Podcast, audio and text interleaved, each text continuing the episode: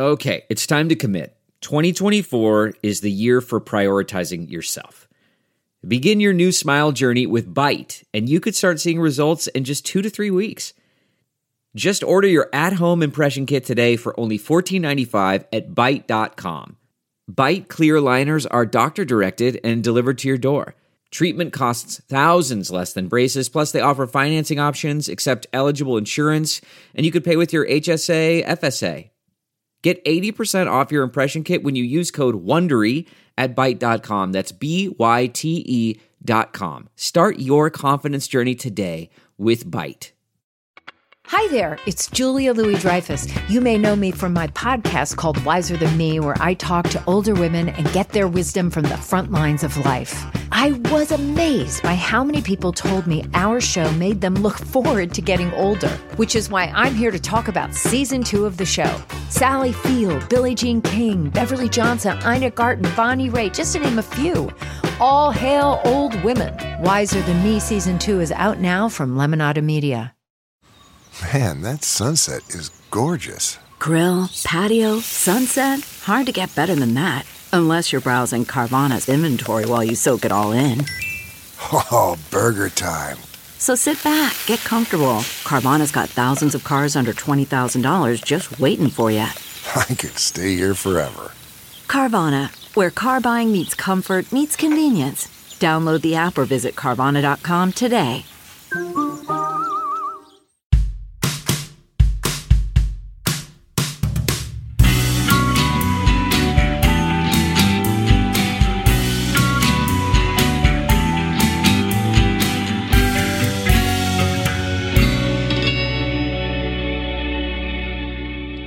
Up, everybody? Welcome to this episode of True Crime and Cocktails. We're so glad that you're here. As always, I am your host, Lauren Ash, and as always, I am joined by my co-hostess with the mostess, Christy Oxborough. How you feeling? I'm doing great. Oh, good. I'm jazzed to be here. I Yeah. don't like how my hair is laying under the cans, but other than that, They were just cans. Um, well, listen, you. I am I'm jazzed that you're jazzed. yeah, how could I not be jazzed?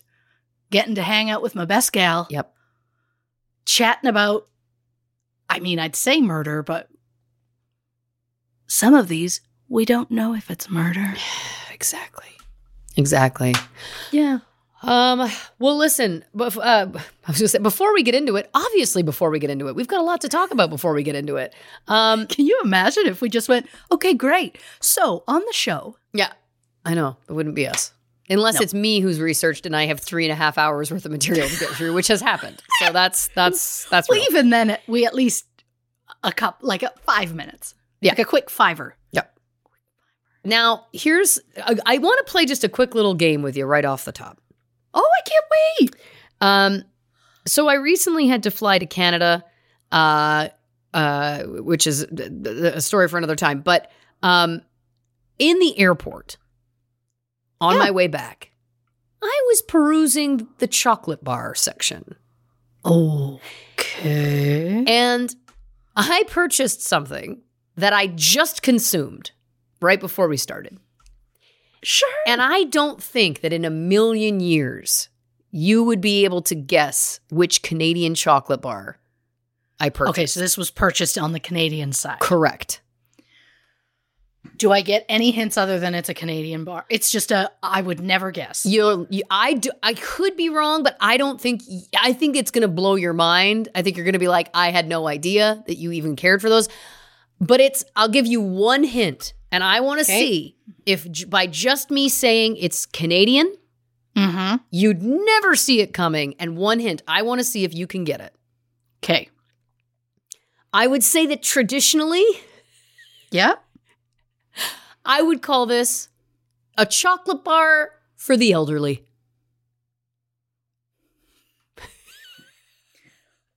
I I love that.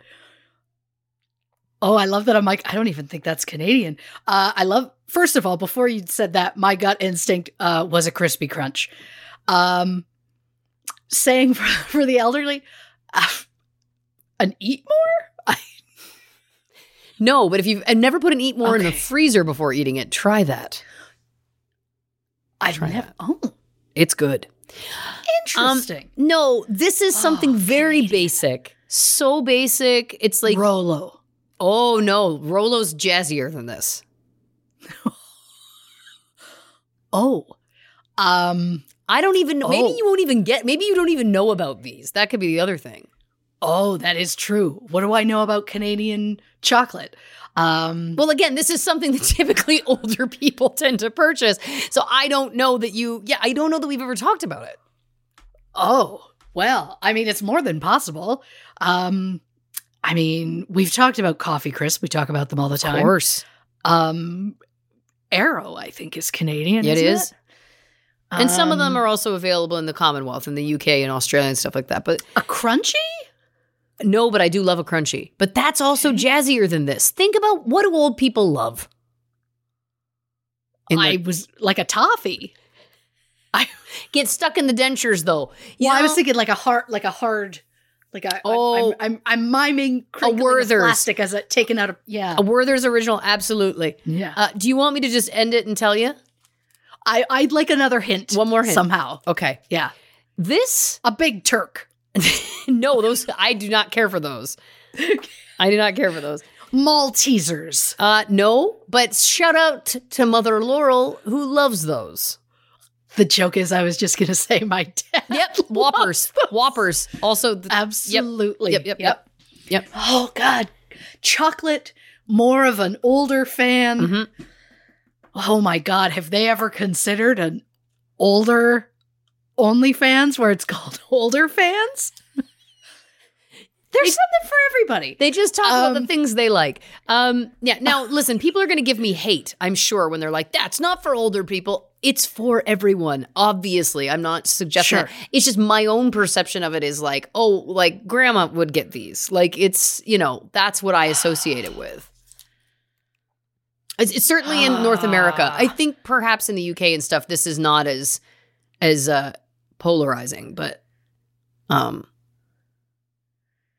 it's uh, there's a brand. It's a it's a very famous chocolate brand, Yeah. and then the name is not catchy. It's not catchy. Do you want me to give you the brand and see if that does it? You can try. I'm not doing well at this game. It's a Cadbury. It's a Cadbury. Mm-hmm. Cadbury. What all does Cadbury make? I mean, it's not a caramilk, right?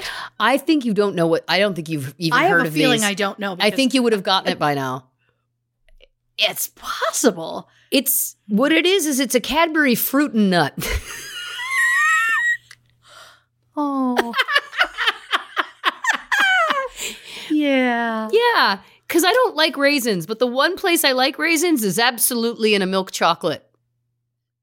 Really? Yep, this is again I something will we've never talked about. the chocolate off and like a spittoon. You know, I'm gonna spit those raisins out. well, what's nice here is that it also has chopped up almonds, not a full almond, so you're not going to chip a tooth. They're in nice little tiny pieces inside.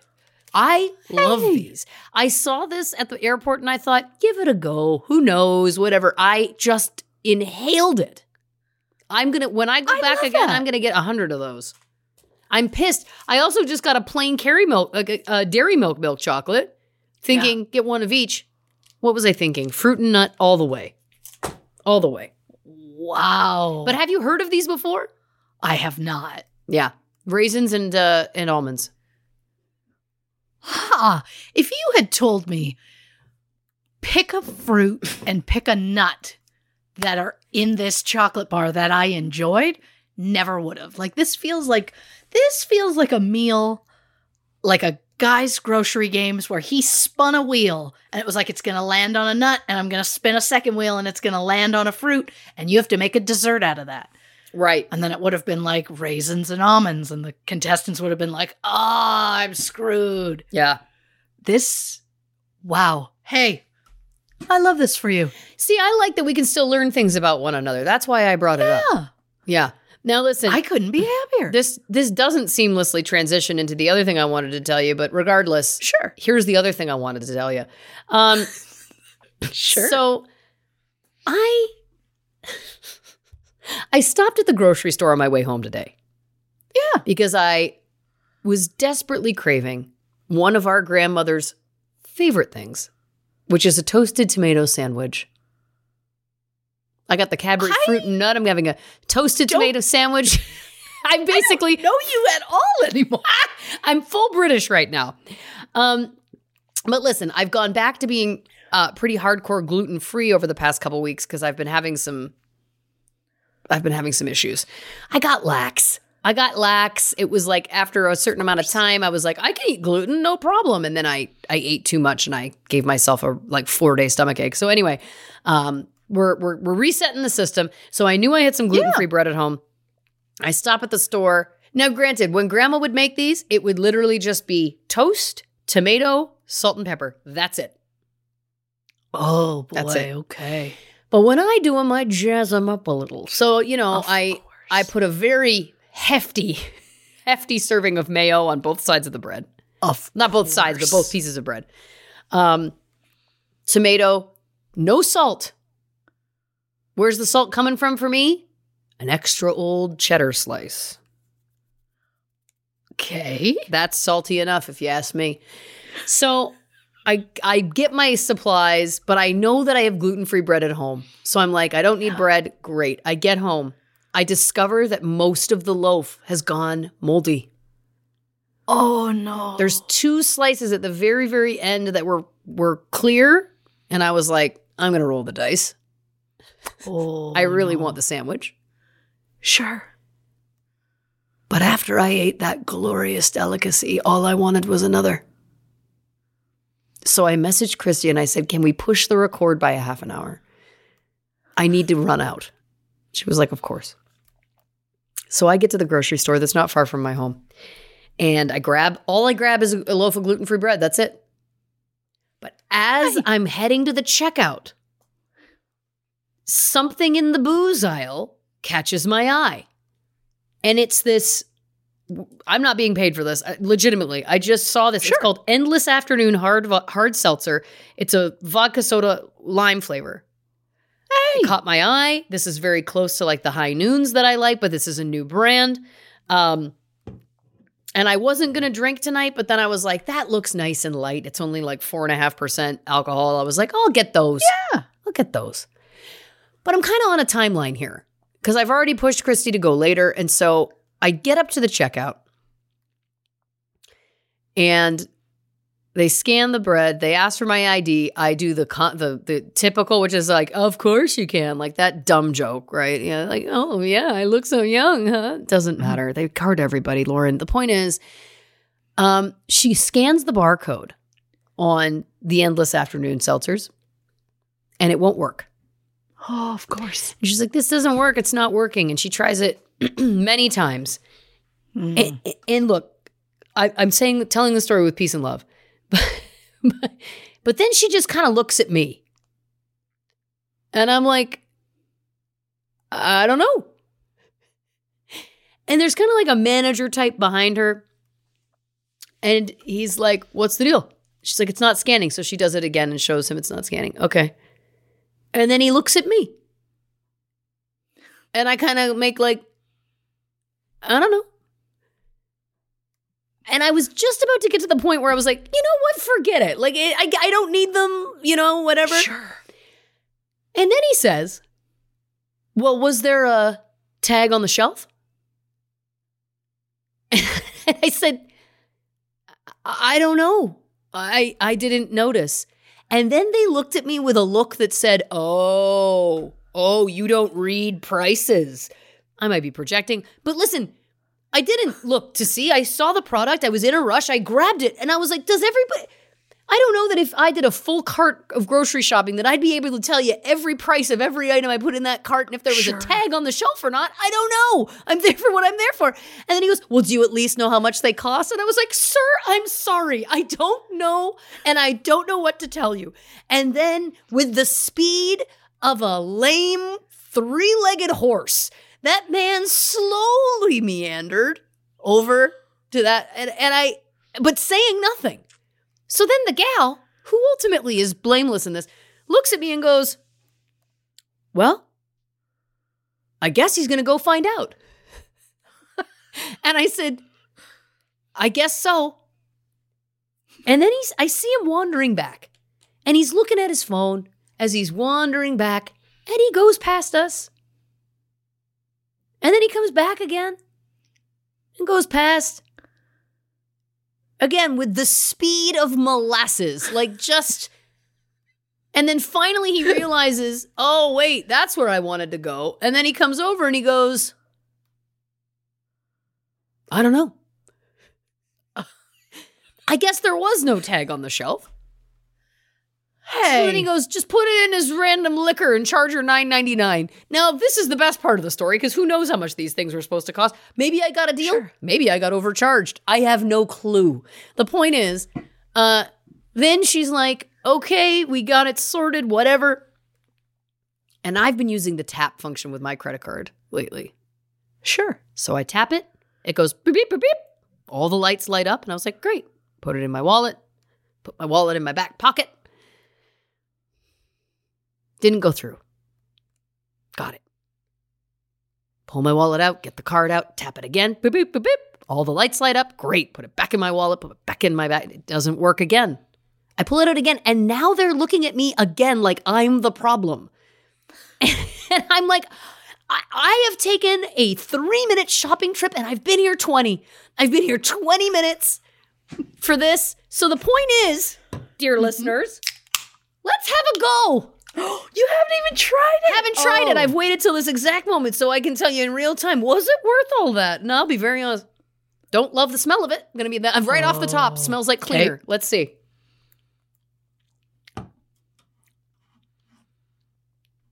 It's jank. I didn't know how which way that was gonna go. Oh, I'm sorry. Maybe it'll get better as I go. It's fine. It's fine. The hmm. first sip did not taste great, but now it's Sure. it's kind of fine. It doesn't would it taste better if it was like ice cold? maybe. I'm going to say something Or that's going to sound criminally insane. The carbonation bubbles feel big. High noons, it's very carbonated. It feels like little and like it's exciting. This feels, this feels, I don't know, has the same energy as that man walking. Listen, I apologize to the endless afternoon people. Uh, you're obviously hard workers. I love the look of your logo and your product. Please don't tag them, anybody. Sure. Don't tag them. This isn't necessary. It wasn't for No, me. I won't make this a promo. Thank you. Uh, you know, a few weeks ago, I don't know what I said to you, but you, you responded in the exact way I'm going to respond to you now. I can't wait. I don't know what's happened to you from last week to this week, but somehow you have aged 40 years. I'm eating fruit and nuts. I'm She wants her fruit and nut chocolate. And my toasted She just wants her simple toasted tomatoes. I mean, And now I'm complaining about the bubble size in this. wow. And hey, look, I have eaten like just a a raw tomato sandwich. I guess I, it wasn't toasted, but I've had a I've had tomato sandwiches in my life. Uh, I'm a fan of BLTs. Uh, but if you ask me to just like sit and eat a tomato or to just slap a tomato between some bread right now, I tell you no thank you. Sure. No thank you. But I love that you're like, you know what I want on this? A cheese. Yeah. And I'm going to say this because it's slightly embarrassing and I say embarrassing things out loud on this show. Because I often forget when I say it into a microphone, it's going to be heard by people. Sure. Uh, I have taken to, uh, if I have like a little piece of cheese on the side of a meal, I, every single time I take a bite, you know that feeling you get when you've just had some cheese? I immediately say out loud to myself, and I'm usually alone, I go, oh, this is what it feels like to eat clean. What a loser. Eat clean. Well, also, I mean, I'm not Just had trying a to. fucking piece of cheese that probably wasn't good for you. I was just gonna say, I, I, I mean, the the tip. I think the traditional, uh, uh, you know, whatever m- might be dairy free, but that's not the point. Like eating what eating clean to you is what eating clean to Oh. you is. You know, like that's There is beautiful. a there is a video going around of a woman that's eating just chunks of lettuce, and she's like, "Have anybody ever tried lettuce chips?" And she's like dipping it in a sauce and eating it, and I'm like, "Stop it! If you want to eat lettuce like that, yes, you're having a broke ass salad. Good for you. Yep. Don't call them chips. it's a finger salad. yeah, don't call it chips. No, Oh, that no, no, that's upsetting. Um, I think this year you and I have just we're coming into our own. yeah, We're accepting that maybe we have some likes that are a little on the older side, sure. but also likes that go drastically the other way.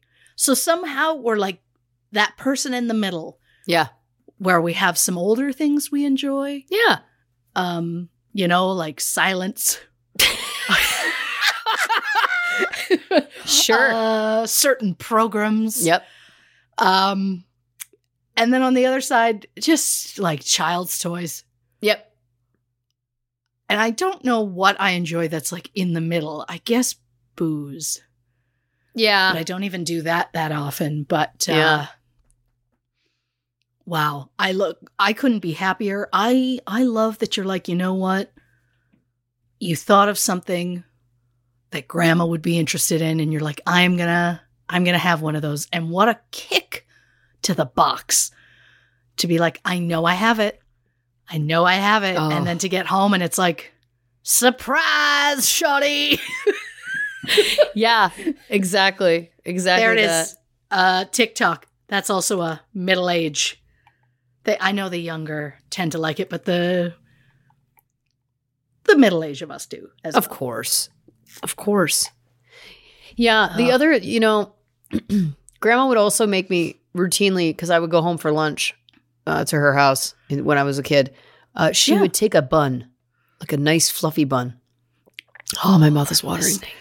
And Yep. she would toast it and then take it out of the oven and then Yep. put on tomatoes and then just the thickest slices of real cheese. And she put it back in there and she'd let it melt until it was like real, like starting to brown. Yep. And I, I loved it. I'll say this. Yeah. For decades, uh, we have been a home that enjoys uh, like a whole wheat bread. Right. That's our thing. Um, every once in a while, I get into a great, a very specific grain bread, not an like very, very specific, uh, like a one specific store makes this one specific type that I love, and then all the others, no, thank you. But if you think I couldn't annihilate a full dozen white tray buns you're kidding yourself. Just give me those and a vat of butter, and I'm just like, that's my chips, lady. You know what I mean? Like, I could Now, absolutely. I have to ask. this. Oh, uh, I'm assuming white. You mean as in white bread? But I'm. Yes. I guess what my question is: What's a tray bun? I'm so sorry. You'll, you'll love this. You'll love this statement. I forget not everyone worked at a bakery. I was on cakes.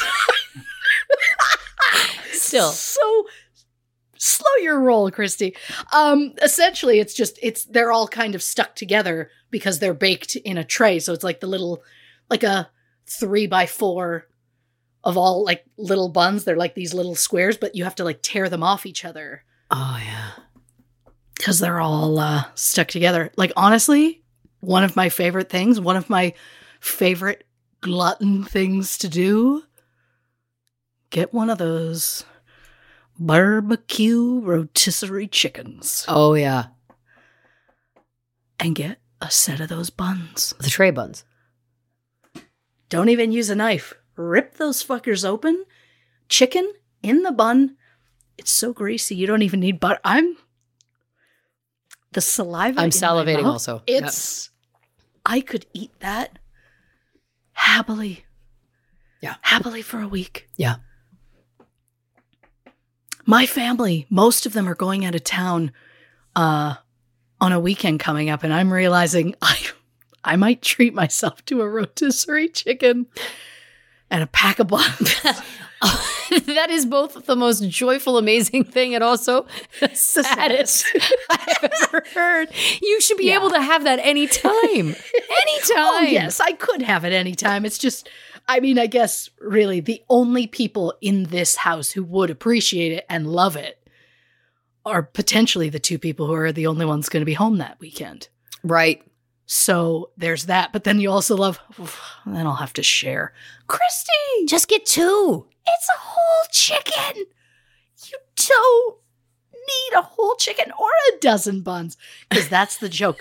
It'll be like Home Alone, where I'm just going to be eating rubbish and watching rubbish. And I'm going to be like, nobody can stop me. And I'm going to get sick. Yeah, it's a I'm full raccoon day, so which are sick. always risky. They're risky, yeah. It is. Look, I'm already plotting out activities for myself to keep myself busy. It's like a camp weekend for myself. Yeah. I also just remembered very quickly before we get into it. I love that this is this is like I you're going to love this. I can't believe I haven't told you this yet. Oh, I can't wait. Shame on me. Yesterday or the day before? Yesterday. I had a crazy day and it's I've had a bitch of a couple weeks and I decided to get myself uh, a little meal called uh, McDonald's for lunch. And I went to the drive-through and I got. Uh, now I recognize people are like, "That's not gluten-free." I take these supplements when I'm eating gluten. It's just that I'm trying to be more diligent. I'm trying to eat clean, like Christy with the cheese. Um, so Which is about as successful. Listen. Yeah. So anyway, Mhm. um, I got a ten pack. Okay, Oh, and I come Yep. home and I go, this thing is exploding. I look inside. There's not ten. There's not eleven. There's not twelve. There is 12 and a half chicken nuggets in there. Now this one was was it was completely it was a full thing. It was okay. just So like it wasn't a bite. No. Okay. 12 and a half. That's nice. Oh, that's the universe going, we're so sorry. if I may. Yeah. To quote the sound of music. I'm just I like my brain have is done something good. Cause My- here you are giving me 12 and a half chicken my brain was McNuggets. running through Sound of Music quotes. Yeah. I was like, what is she going to say? I really thought it was going to be, these are a few of my favorite things. Well, that one works too. Wow. But yeah. Wow, I love this for you. Yeah. Oh, Perhaps I had a wicked childhood. It's a good song. I'm so sorry. I'm just really into music now because I'm in a band. Um, of course. anyway, I can't believe I didn't text you this. We have sent no fewer than like hours of voice notes in the last day, and I never thought to tell you this. Oh, well, our voice notes are just, God. I mean, I sent you like three voice notes in a row and then a text that was like, that was just pure nonsense. I'm so sorry. Those voice, our voice notes are more meandering than the beginning of this podcast. You know what I mean? Yeah. Oh, that just made the penny drop. Hey, your your voice note to me that started off like our show. I truly thought that you accidentally sent me a clip of the show. because it was dead on for your like, what's up, everybody? And I was like, wait, what? And then you went further, and I was like, oh, there it is. She's doing the podcast bit that we do. Got it. Christy, Because, has- yeah, we uh, do a podcast bit. Yeah, we as we've Yeah. mentioned on the show before, Christy will send me like very lengthy voice notes, and I told her I love it. It's my favorite podcast. So then she started opening each of the voice notes by going, "What's up, bitches?" or whatever. oh no, what's up, everybody? It's me, you bitch, Christy. Um, So then I did it today, but yeah, I did do the exact intonation that I do on the show, so I could see that being confusing.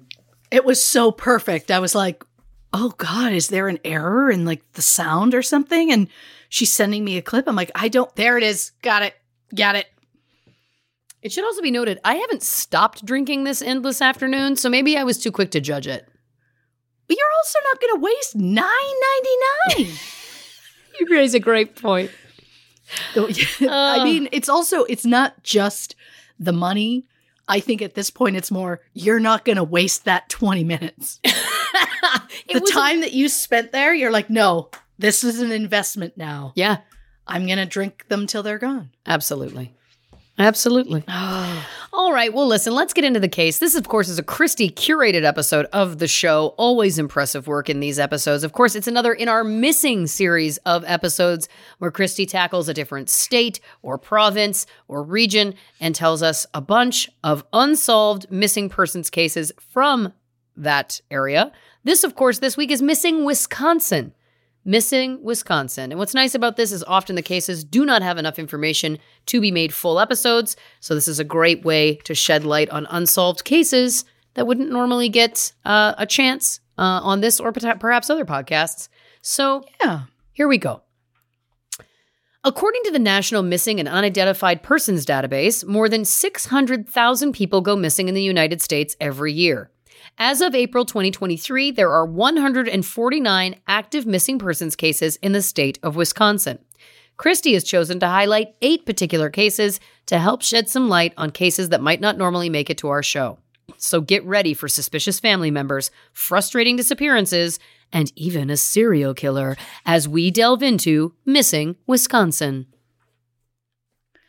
You know, I thought last week having three serial serial killers come up, uh, then maybe I'd have a day Right. where it's not. Well, rip the sheet down because it's zero zero episodes since I've mentioned a serial killer, there you go. and it's another one.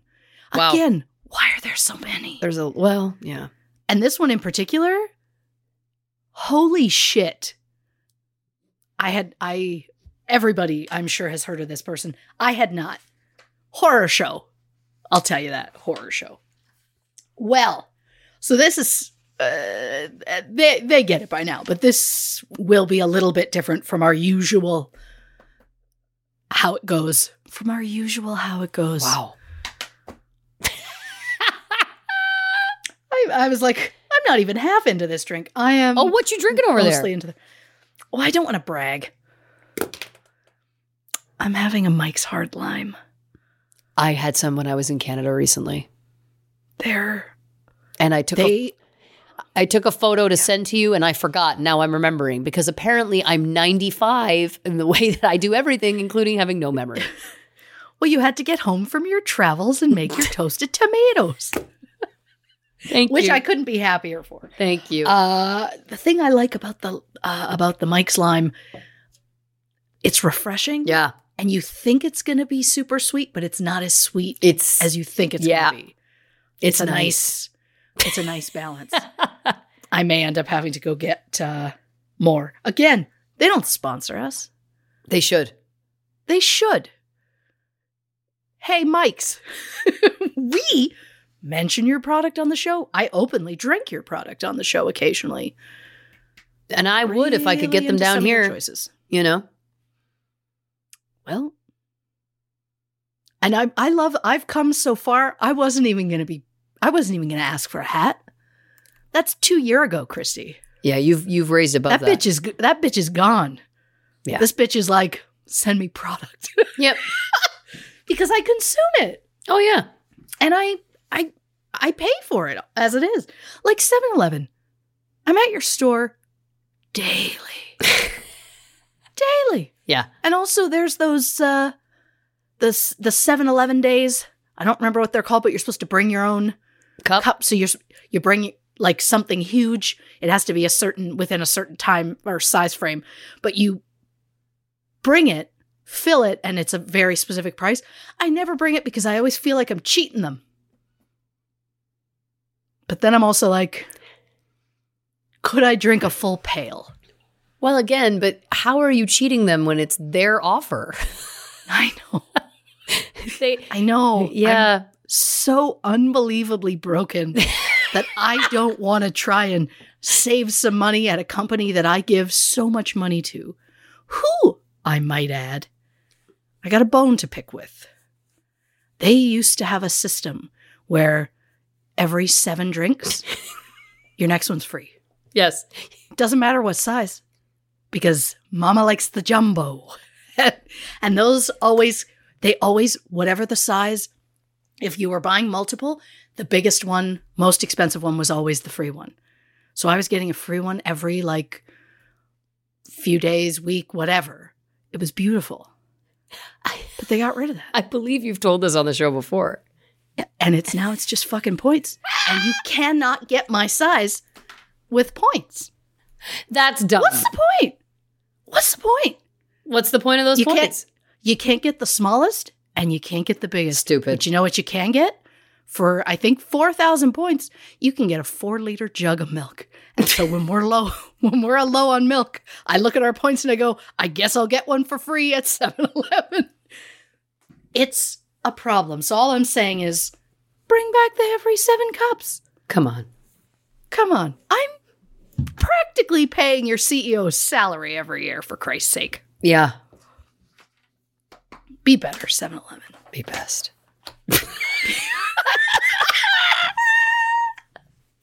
Yep, that's all it took. Yep. Just need a little breakdown over 7-Eleven, which is one of my favorite things in the world. I got to get you those Crocs. People keep tagging us in them. Oh, I have heard of the Crocs. I'm writing Yeah. it down. Oh, God. I mean, how is 7-Eleven not just sending them? The amount of people who have tagged us in like, hey, guess what? Trying a Slurpee for the first time ever or the first time in years because you mention them on the show so often. I guess what we could do is stop talking about them on the show as a protest, but that's not who we are.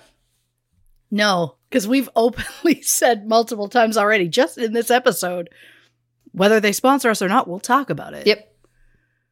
I mean, God, if the Trey Bun people reach out, I don't know. then we've made it. Then we've made then it. Then we've made it. Then we've made it. Oh, God. So, disclaimer as always, this episode contains mentions of child abuse, substance abuse, and physical abuse, so trigger warning for those who need it. Ricky Jean Bryant, known as Jeannie, was born November 9th, 1945, to Raymond and Opal Bryant, who also had two other daughters, Sharon and Elizabeth, and a son named Forrest. In 1949, Jeannie and her family lived with their grandparents, Casper and Helen Halverson, approximately three miles or 4.8 kilometers northeast of Mauston, Wisconsin. On the afternoon of December 19th, 1949, a fire broke out at the house around 3 p.m. Raymond, who worked as a truck driver, was on his way to Chicago. Opal was working a shift at a nearby garment factory, and nine year old Sharon was at school. I don't know where the fire started or what caused it, but the fire was bad enough that it eventually leveled the house. According to Helen, the grandmother, she claims she grabbed Forrest and Elizabeth and brought them outside before heading back inside to look for Jeannie. Helen said she ran through the house but couldn't find her, so she put a ladder against the house and used it to access the second floor through a window. According to newspaper articles, Helen then carried her husband down the ladder to safety as he was unable to walk. He was later treated at the hospital for minor burns. According to Forrest, he claims that Helen took him, Elizabeth, and Jeannie out of the house, and she asked him to watch his sisters while she went back inside to save her husband. At the time, Forrest was just five years old. Jeannie was four, Elizabeth was 18 months. Forrest then claims while they were sitting on the front yard, a fancy car pulled up to the house with a tall blonde woman inside. The woman told Forrest to go to the neighbor's house for help. However, the woman suggested that Forrest go to the neighbor further down the road as opposed to the closest one. When Forrest returned, the lady in the car and Jeannie were gone. The house that Forrest went to belonged to Irene Carlson, who followed Forrest to the burning house. Irene said that when she arrived at the scene, she put Elizabeth and Forrest into the family car before heading in the house to search for Jeannie herself. Once inside, Irene said that Helen was collecting canned goods in the kitchen. When Irene asked Jeannie, asked about Jeannie, Helen said, "Oh, Jeannie is gone." When Irene started screaming for Jeannie, Helen told her not to worry, and Irene could stop looking now because Jeannie was with relatives. The fire department arrived and was able to put out the blaze. An extensive search was done for Jeannie, but no sign of her was ever found. Possible bone fragments were discovered, but when they were tested, they were determined to not be human. When Raymond arrived home, he searched the house three times for Jeannie, but found no sign of her. Sharon later said that when she was picked up from school that day, her mother told her Jeannie is an angel now, and she was asked to never mention Jeannie's name again. Oh my God. In fact, all siblings were later told never to mention Jeannie's name. The only time they did was at the first Christmas without her, which was just six days after this fire happened. The parents put the star on the top of the tree and they told their children that Jeannie was a star in heaven. And that was the last they were willing to speak of her. Wowzer. Raymond later told his kids he did not believe that Jeannie died in the fire, but Opal just refused to talk about it. And if Jeannie had died that day, why was there never a death certificate issued? And why didn't her family ever have a funeral? Years later, Opal had a headstone placed for Jeannie at a cemetery in, in Iowa uh, where Opal's father was buried. Around 1959, Raymond and Opal got divorced, and Opal moved to Washington, taking Elizabeth with her. Forrest and Sharon remained in Wisconsin with Raymond because, according to Opal, they were, quote, too much like their father. Opal would often return to Wisconsin to visit her kids, where Sharon said Opal would pick her up, take her to Minnesota, where she would leave Sharon with relatives for days without saying where she was going. Sharon later wondered if Opal was sneaking off to visit Jeannie.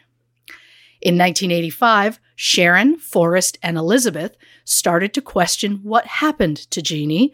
They all remembered that prior to the fire, the family had very little money and no insurance on their house.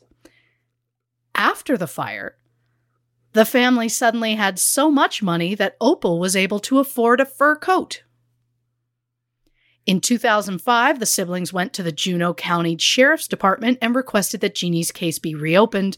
Unfortunately, the records involved in Jeannie's case were destroyed in a flood in 2000.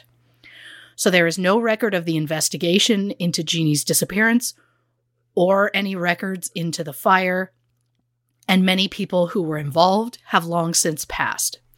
In 2006, a woman in Minnesota believed she might be Jeannie. However, a DNA test did prove that she was not. The National Center for Missing and Exploited Children released composite sketches of what Jeannie might have looked like as an adult in 2005 and 2012. I will post them on our socials at True Crime and Cocktails on Facebook and Instagram, and at Not Detectives on Twitter. Uh, I love that I uh, forgot what we were called on Twitter, even though it's literally written down. Twitter's become a mess. Yeah. I think we can safely say that. Yeah. When I scroll through, it's like, where's people I follow? What happened to that? I I, think we know what happened to that. Well- but like, That's a crime in itself. We should cover it on the show. agreed.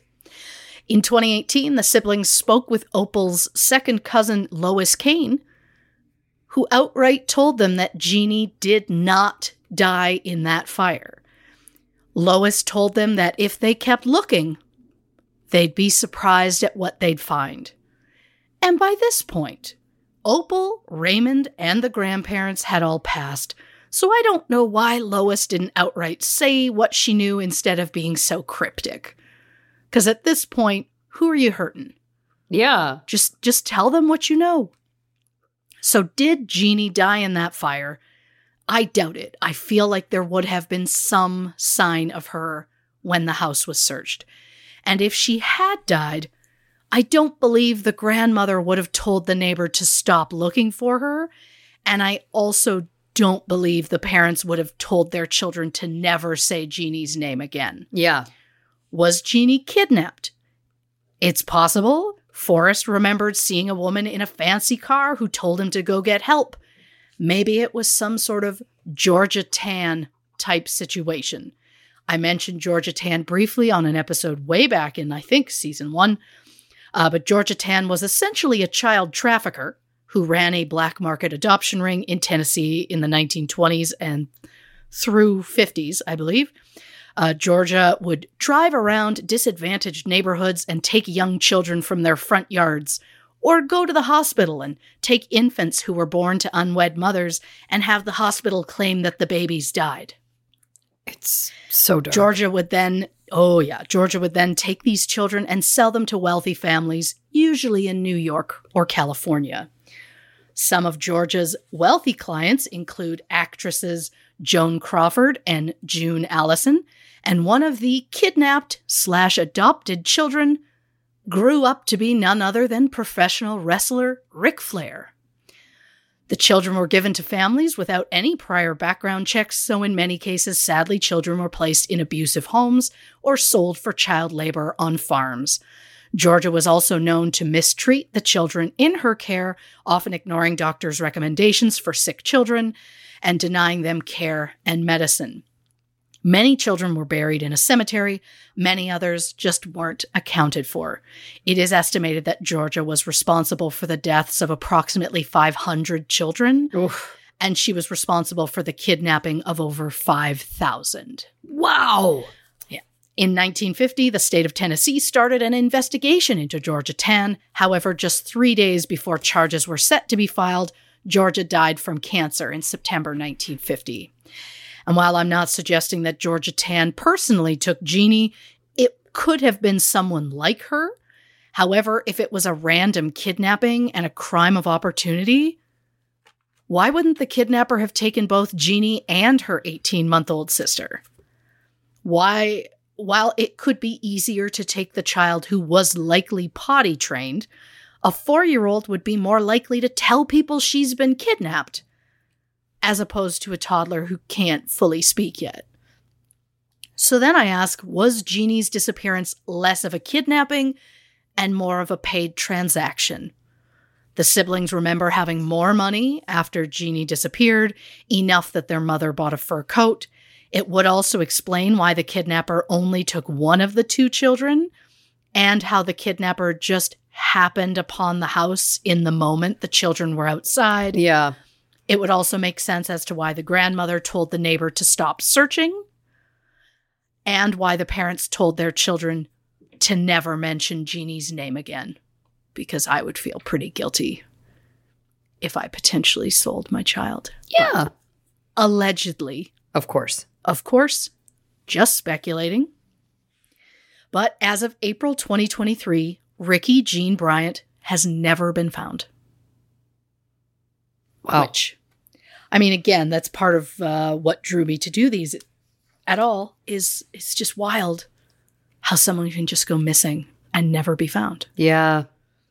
And this, to me, I, I mean, we'll get into it, but I don't think she died in that fire. Yeah, I don't think so either. So, for the second Wisconsin case, we're heading to Milwaukee. Ah.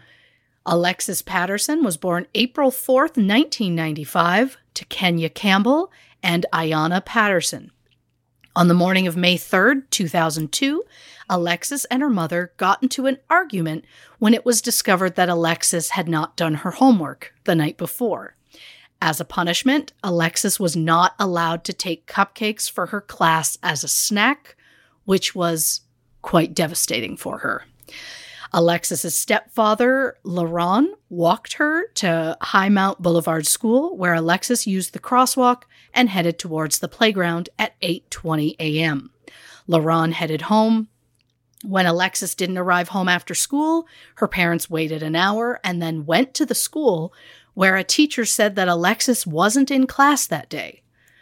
The police were called soon after and Alexis was reported missing.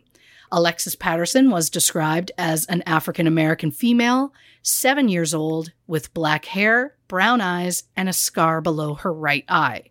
She was wearing a light blue shirt with horizontal stripes, a red hooded jacket, and light colored blue jeans.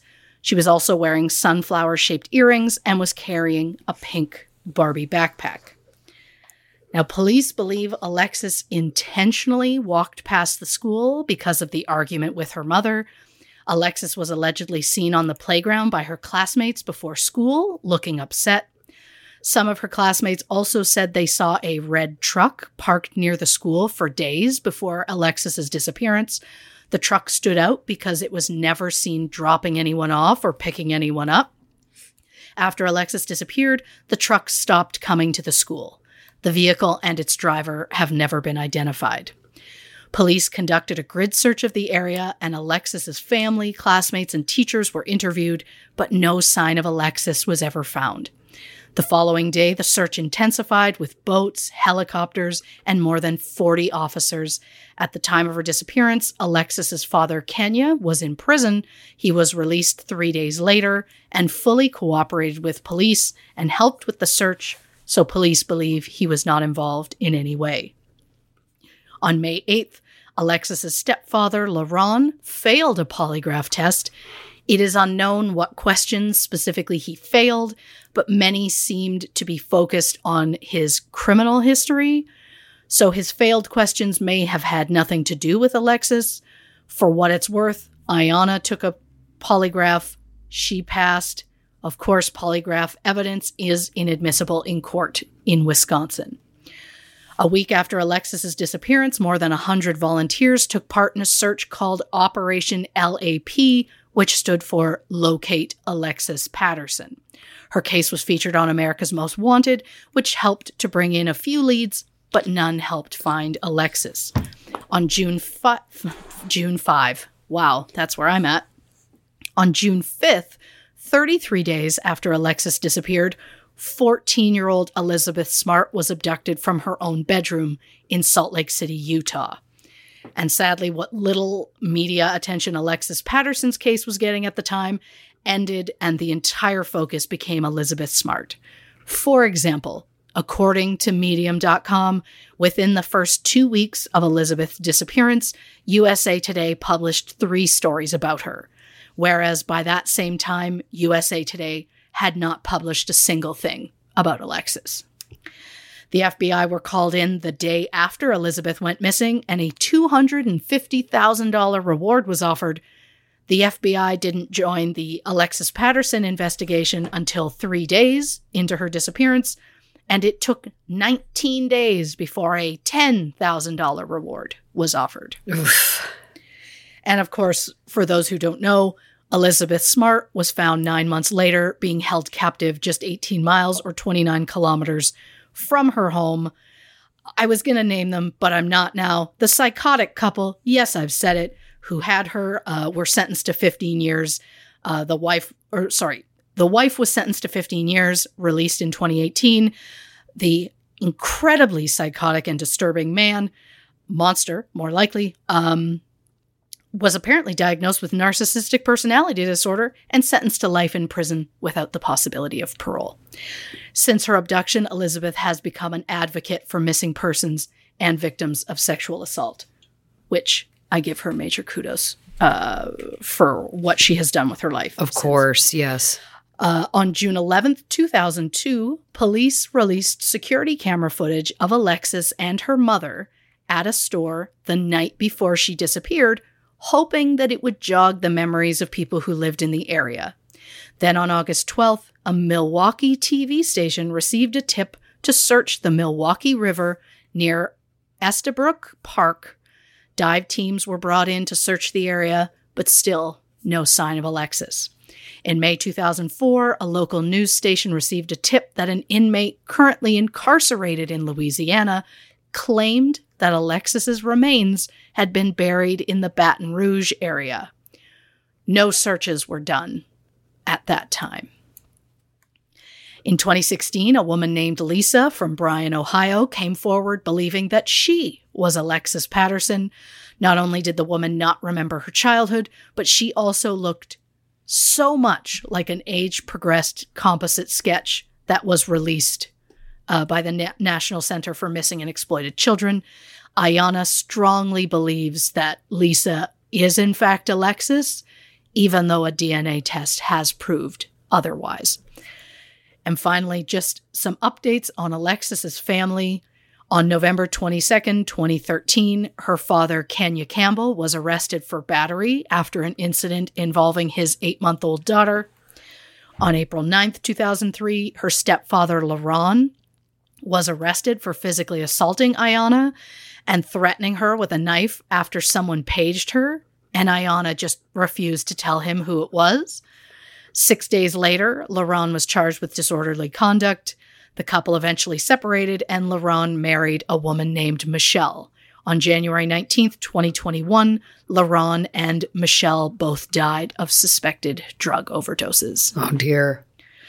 Since 2012, May 3rd has been proclaimed Alexis Patterson Forget Me Not Day in Milwaukee.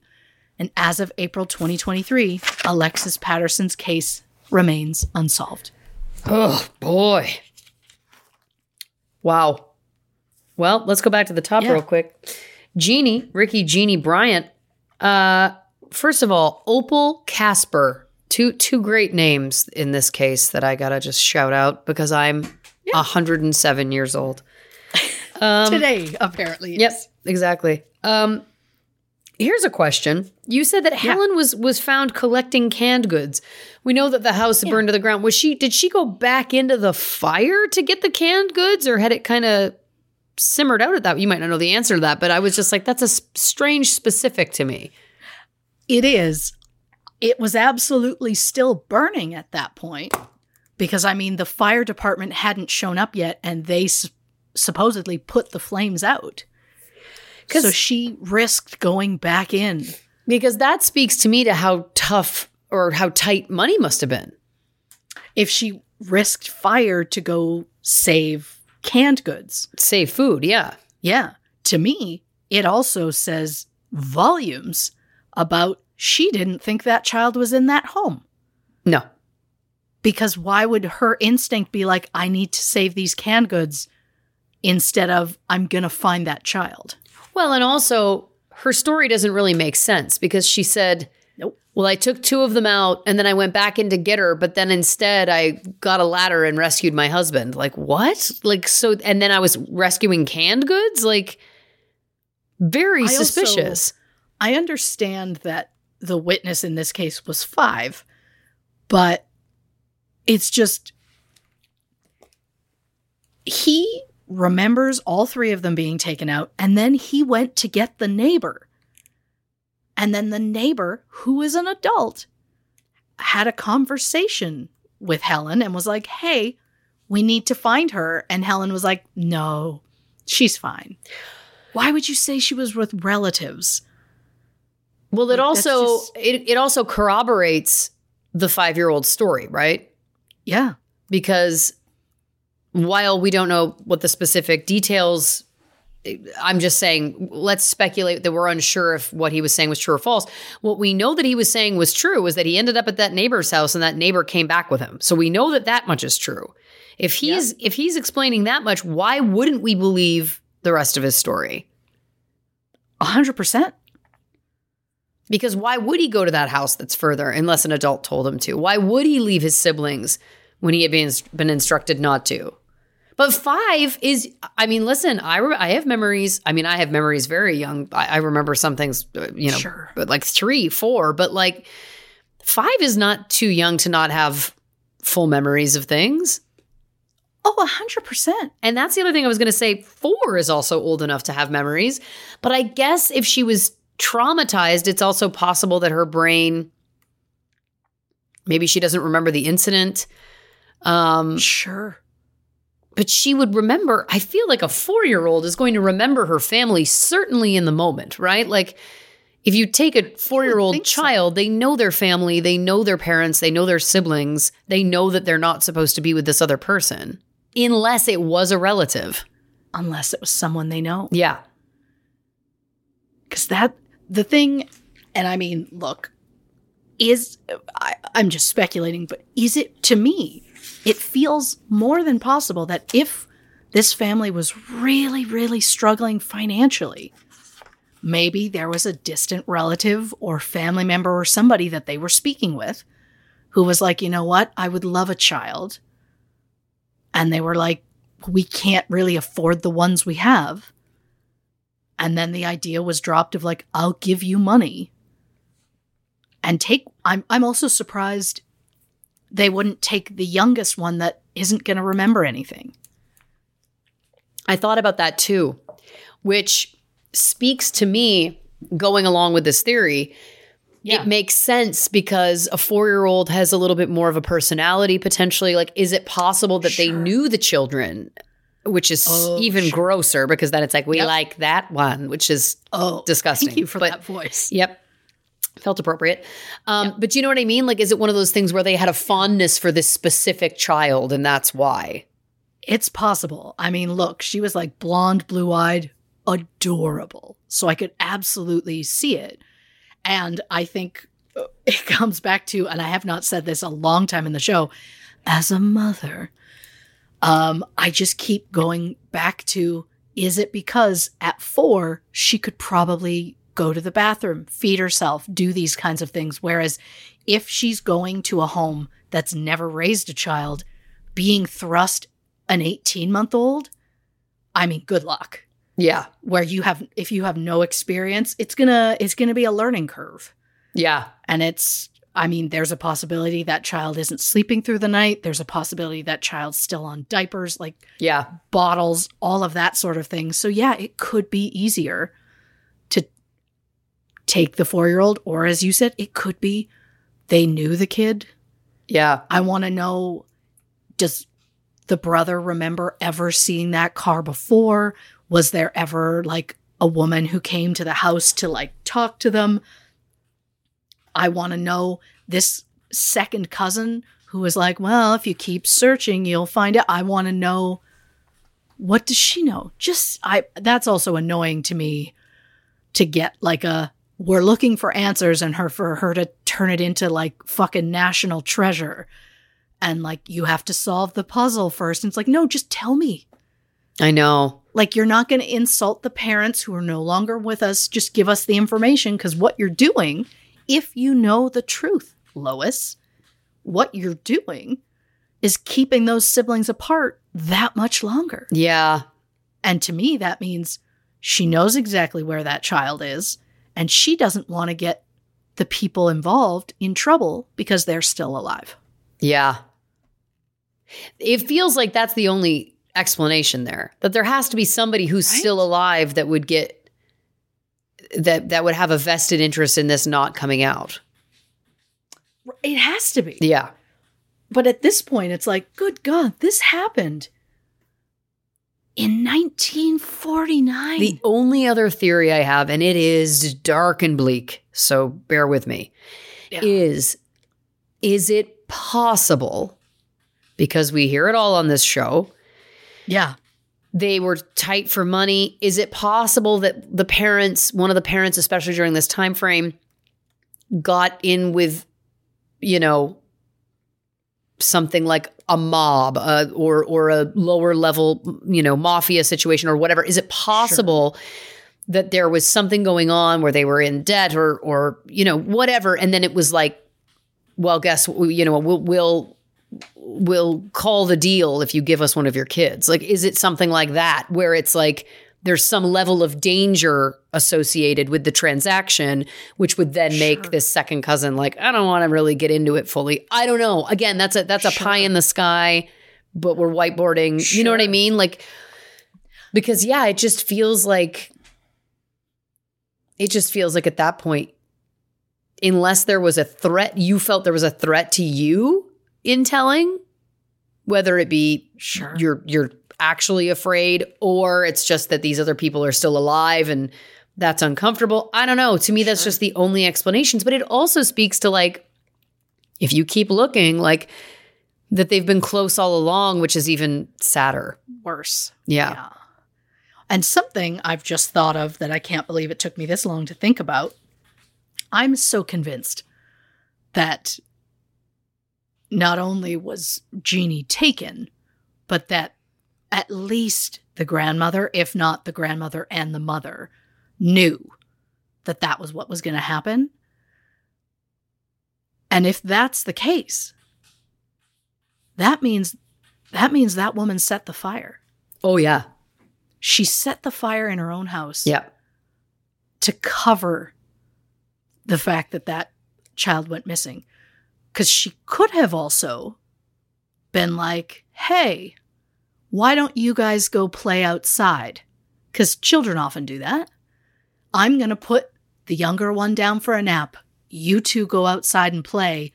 Someone comes along, takes the child. We, but they don't want everybody to be looking for this child everywhere. No, they had to make it look like a death. They absolutely did. And the only way they could do that was burning the house down. And I feel like if this, bo- if the boy, um, the brother, I feel like if he has memory of specific, like I just feel like it, it is a trauma, and sometimes our brains Sure. protect us from remembering traumas. But as a five year old, if you all are in your house and it all of a sudden is on fire, I do also think that that might be something that you remember. And I do buy that he was like, no, the three of us got out because it doesn't make sense. Let's also just get real about it. Every situation is different, but Yeah. we don't know where the kids were in the house at the time, whatever. But let's speak generally here. For a grandmother to be like, oh, I'll just take two of you out and then go in for the third, he was five. He can She- take himself. He can take himself out. He can take his younger sibling out. It doesn't make sense. And it doesn't make sense to then be like, I'll go back in for her. Yeah. I'll go get my husband who can't walk and carry him out myself. Most people, not to be crass, mm-hmm. but most people are going to save the children before yes. going to an adult. It's just the truth, right? Like it's just what we're like wired to do biologically. Yes. It just doesn't and then again the fact that she was like pilfering for cans when again then she's like and it's it's odd that it the story was being told, "Oh, never speak of her, she died." But then she said to that neighbor who was an adult, "Oh, she's fine. She's just with relatives." Like, I don't know. It's it's just all feels way And too creepy to me. Excuse. What reason would the neighbor have for making that up? None. Right? And, the that's fact that it cor- you're gonna remember. Yep, and it's the fact that it corroborates the little boy's story. Kids. Yep. Between the two Oh, of them, it's like wow. Fascinating. feels That's a like it was fascinating one. Specifically, specifically planned for that day Yes, because the husband was on the road, right. like out of state. Because it was said when he got home, he personally searched that house three times himself. Whereas I never read anything about the mother searching that house. yeah, no. And then if, like the older daughter thinks that she would go off in Minnesota for days at a time without telling anybody anything, it's more than possible. She went to go visit people to go check in and see how Jeannie's doing, Totally possible. Which is horrifying to think about. Yep. Cause then, like, I don't even, I don't even know. What's that child's life been like? Like your mother kind of comes in. What did the mother tell happened about the other kids? Did she just never bring up the other kids? Did she tell her the other kids died so she'd grow up assuming they died? and they Probably. like a new name, and Probably. So she has no memory of her old name. What I wouldn't give for an update that they have found each other. Yeah, that would You know be what I really mean? lovely. Yeah. And then just like a what happened? well, Where have you been? I know. And I hope it's pleasant, So do I. as pleasant as it could be, you know? Oh, yeah. Wow. Yeah. Out of the gate, though. Crazy case. Wow. Right. Um, all right. Alexis Patterson, heartbreaking. Heartbreaking. Um, from the beginning, I don't trust the stepdad.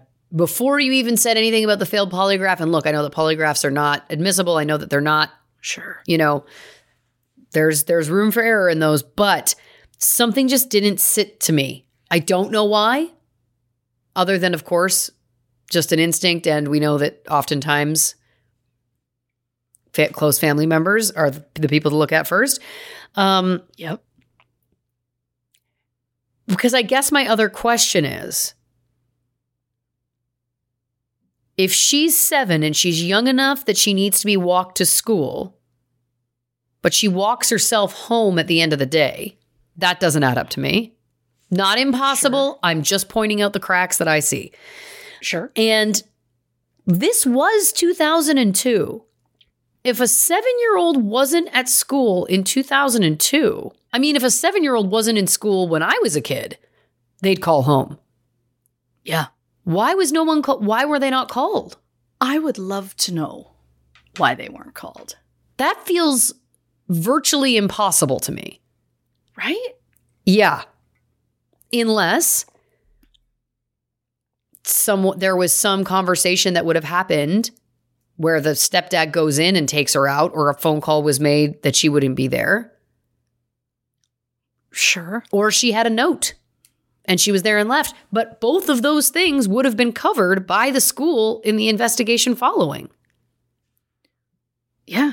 I also want to know how many other kids weren't at school that day and were their families contacted? Yeah. Because again, if we if they've done enough of an investigation to know about the red truck, then to me that suggests that they should have at least asked the school if like well, it said it was like when they called the school, the school said she wasn't there. Is it possible they called and left a message and they didn't get it? Maybe. I don't know. There's just something about that that doesn't sit to me. For, especially for a child that young.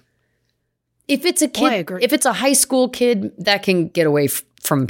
I'm sure that happens potentially more, but a little kid where there was Oh, no yeah. like. I just remember growing up, it was like if you weren't going to be there, you had to send a note ahead of time or you had to call that day. Like it was a thing. Oh yeah. A hundred percent.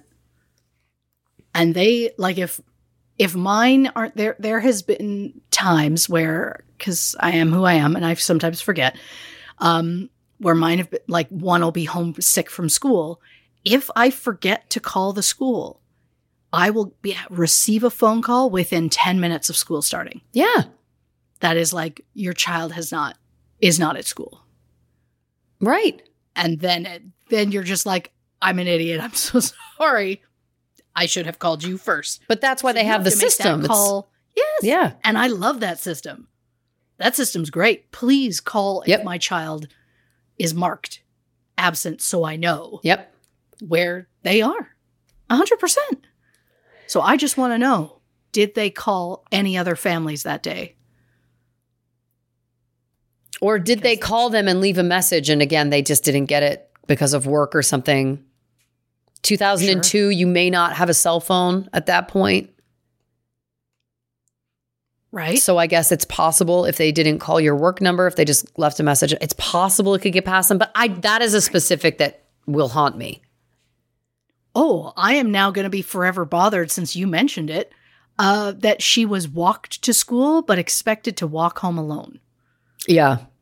And it's Unless it- possible there was a system with other kids or whatever, but it's still, it just stuck out to me. It's odd. I mean, it is also possible where it's they trust her to get there and back, but the problem is she's a little slow pokish and will like take forever and she needs someone to go with her to make sure she arrives on time whereas take your time coming home that's fine so i could see that because i've raised some dawdlers Sure. whereas if they're going to walk they're going to take their sweet time and it's going to take forever whereas if if somebody is walking with them they will get there in a more timely manner Right. so i could see that but it is interesting that it was specifically walked her there but then didn't walk her home. Yeah. Yeah. I don't know. Was the stepdad supposed to pick her up and he didn't go? I don't know. I have a lot of questions. Oh. Um, now I just wanted to clarify one thing. So the Yes. father that you her biological father yes. in the, at the end there, you said that he was arrested for an assault. Was it an assault against that child? Against his own eight month old child. Well, okay. Well, then we have to take a step back for a second, to which I want to say, because he had gotten out of prison right before, Uh, three days after. three days after she went missing. Yes. Excuse me. Never mind. I thought he had gotten out three days before, and I was going to say, well, hold on a second here. If he has a string of violence against children, we have to. We, this has to come into the mix. Oh well, I mean, I mean, technically, this violence happened several years later, but that doesn't mean it wasn't there. Exactly. I There's don't a know why he was in prison to begin with, right. but uh, oh, it's it's more than possible. It could have been a I'm getting out in three days. Here's the deal: go to the school and pick my kid up. Yes. see my kid when I get home, and she's not going to let me. So here, friend in a red truck. Yep. Here's the school. This is what she looks like. Go sit there so you can see, you know, figure out the timing of everything. And then take her someplace and have her there for when I get out. And something goes wrong. Yeah. She fought back when she wasn't supposed to. Right. Someone was trying to like keep her quiet. Something goes wrong. I mean, yeah. Yeah. Wow. Well, truly heartbreaking. Always so sad also when other cases become national news and outshine the the things that are happening in that moment in certain areas. It's it's heartbreaking always. Um, but listen, strong start to the episode, Christy Oxborough. Not that I ever doubted you for a second, never could never would. But dear listeners, let's take a quick break, hit the can, grab another drink, and we're going to be uh, coming right back with more in the missing Wisconsin episode of True Crime and Cocktails.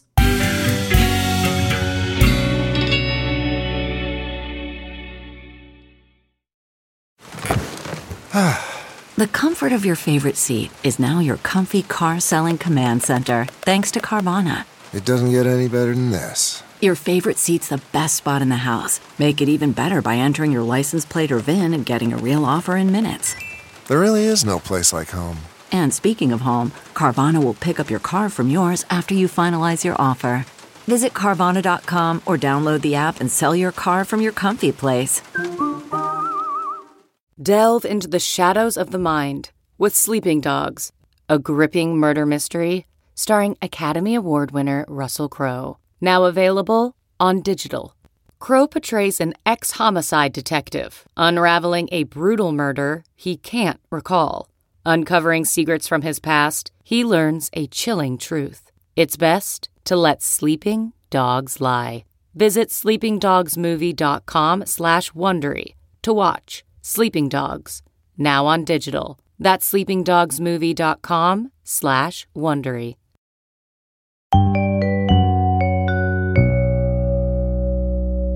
Welcome back to this episode of True Crime and Cocktails. We're, of course, discussing missing Wisconsin. What's next? Uh, well, what's next is I have to let this clean eaten cheese that I downed on the break get, down, get down there. Uh, I'll tell you when you when you eat it quick, it feels far from clean eating. Yeah, I'll tell you dirty. I'll tell you that. Yeah, I I ate it so fast I made myself hot, so I had to take my hoodie off. That's a problem. that means it's probably not the clean cheese you thought it was. But to me, I was like, you know who made that? A good old fashioned farmer. There it is. You know what they mean by clean eating? Eat a vegetable. Good lord, lady. It's amazing I've gotten this far. Kudos You're doing to you great. for eating tomatoes. I know tomatoes are technically a fruit, but you know Yeah. what I wouldn't give if my peach could juice could just have like a fucking ounce of vitamin. what I wouldn't give. Okay, so we've got three specific cases in this uh, portion of the show. Wonderful. We're going to start with Evelyn Grace Hartley, was born November 22nd, 1938, to Richard and Ethel Hartley. Evelyn was one of four siblings. Richard was born in 1928, Thomas in 1931, and Carolyn in 1947. Sadly, Richard, who was a member of the United States Navy, died in September 1946 from polio at the age of 18. Polio is a viral disease that affects the nervous system and spreads through direct contact with people who are infected. There were two major outbreaks of polio in the United States in 1916 and in 1952, but thanks to vaccines, the US saw its last case of polio in 1979. Or that is until a case popped up in New Jersey in July of 2022. I don't have time to get into my feelings on anti vaxxers, and I will get into trouble with people for saying this out loud. But just know I've got a lot of strong feelings about it. So, in 1949, the Hartley family moved from Illinois to La Crosse, Washington. Wis Washington, good lord. Wisconsin. My apologies. Uh, Richard worked as a biology professor at La Crosse State College, which is now known as the University of Wisconsin La Crosse. While attending Central High School, Evelyn was a straight A honors student with an interest in science and drama club. On October 24th, 1953, the night of the La Crosse State College homecoming game, Evelyn was babysitting for Professor Viggo Rasmussen. Viggo and his wife had a regular babysitter for their 20 month old daughter Janice, but the babysitter was also planning on attending that game, so Evelyn was brought in as a replacement. Mr. Rasmussen met Evelyn through her father because they were both professors at the college. At 6:20 p.m., Viggo picked Evelyn up and drove her to his home on the 2400 block of Hoeschler Drive, a newer neighborhood on the edge of town. After dropping Evelyn off, Viggo and his wife went to the game. Around 7:15 p.m., neighbors heard screams in the area but thought it was just children playing, so they ignored it. Evelyn's parents had asked her to check in with them at 8:30 p.m., and when she failed to call, her father Richard tried calling her, but got no answer several times. So he drove over to Viggo's house. When he arrived, Richard noted the lights and the radio were on inside, and both doors to the house were locked. He knocked on the doors, rang the front doorbell, but got no response. When he looked in the windows, he saw Evelyn's glasses and one of her shoes in the living room. Richard went around the back of the house and found an open window leading to the basement. The window screen, which had been removed, was leaning against a wall of the house, and a small step ladder was set up directly below in the basement, uh, inside or directly below the window inside the basement. Viggo had been using the ladder while painting the basement uh, within the days leading up to this. Richard entered through the window and found Evelyn's other shoe at the bottom of the stairs. He searched the house but found no sign of Evelyn. Viggo's daughter Janice was sleeping in her crib, completely unharmed. The living room was a complete mess. Furniture was upended. Evelyn's school books were scattered on the ground. Richard noticed that Evelyn's glasses were broken and there appeared to be blood, so he contacted the police. When they arrived, police noticed pry marks on three windows around the house, as well as multiple areas of blood, including two pools in the yard, one of which was 18 inches in diameter. Another pool was under the basement window, and a bloody handprint was on the wall of the garage, which is about a 100 feet from the house. More bloody prints were found on the outside wall of a neighboring house. The blood came back as a match to Evelyn's blood type. Because, I mean, DNA testing in the 50s is quite, I mean, this was kind of the best they could do. Yeah. Given the time. Shoe prints with a distinct pattern were found in the living room and in the window box that led to the basement. A button with red threads was found attached to the basement window, and since Evelyn was seen last seen wearing red denim pants, it is believed that the attacker took Evelyn out of the house through the window. Unfortunately, that button was not collected and it uh, apparently it blew away in the wind while they were investigating the scene. Trained sniffer dogs were brought to the scene and they followed Evelyn scent two blocks but lost the trail at Cooley Drive. Police believe the attacker may have had a vehicle parked in that area. Several neighbors said they had seen a suspicious car in the neighborhood that night. One neighbor said they noticed a light colored car circling the neighborhood around 8 p.m. And two days later, a man named, a man named Ed Hofer said he was out driving that night around 7:15 p.m. when he was almost hit by a two-toned green 1941 or 42 Buick. He said a man was driving with another man in the back seat and there was a woman slumped forward leaning against the seat that time frame also works out for the screaming that the neighbors heard. Several days later, a bra and a pair of women's underwear were found two miles or 3.2 kilometers south of La Crosse near the underpass on Highway 14. Both had bloodstains on them, which were a match to Evelyn's blood type. A pair of men's pants, also with bloodstains, were found four miles or 6.4 kilometers down the same road, but it is not known if they were connected to Evelyn's disappearance. A size 36 denim jacket and a pair of size 11 Goodrich brand running shoes were found in the uh, in an area of La Crosse. Both had bloodstains which matched Evelyn's blood type. The shoes also had a similar pattern to those found at the crime scene. Based on the tread pattern, it is believed the shoe's owner worked with machinery and drove a Whizzer motorbike. The idea that they could get that specific off of treads is incredible to me. Uh, inside one shoe was a single human hair. Uh, it was also found that two people had worn those very shoes. The second person's feet were too big for the shoes. So I have a lot of questions, and I do, from what I can tell, they I don't know if they tested that hair or if they had that ability to, or if they have since. They've never said.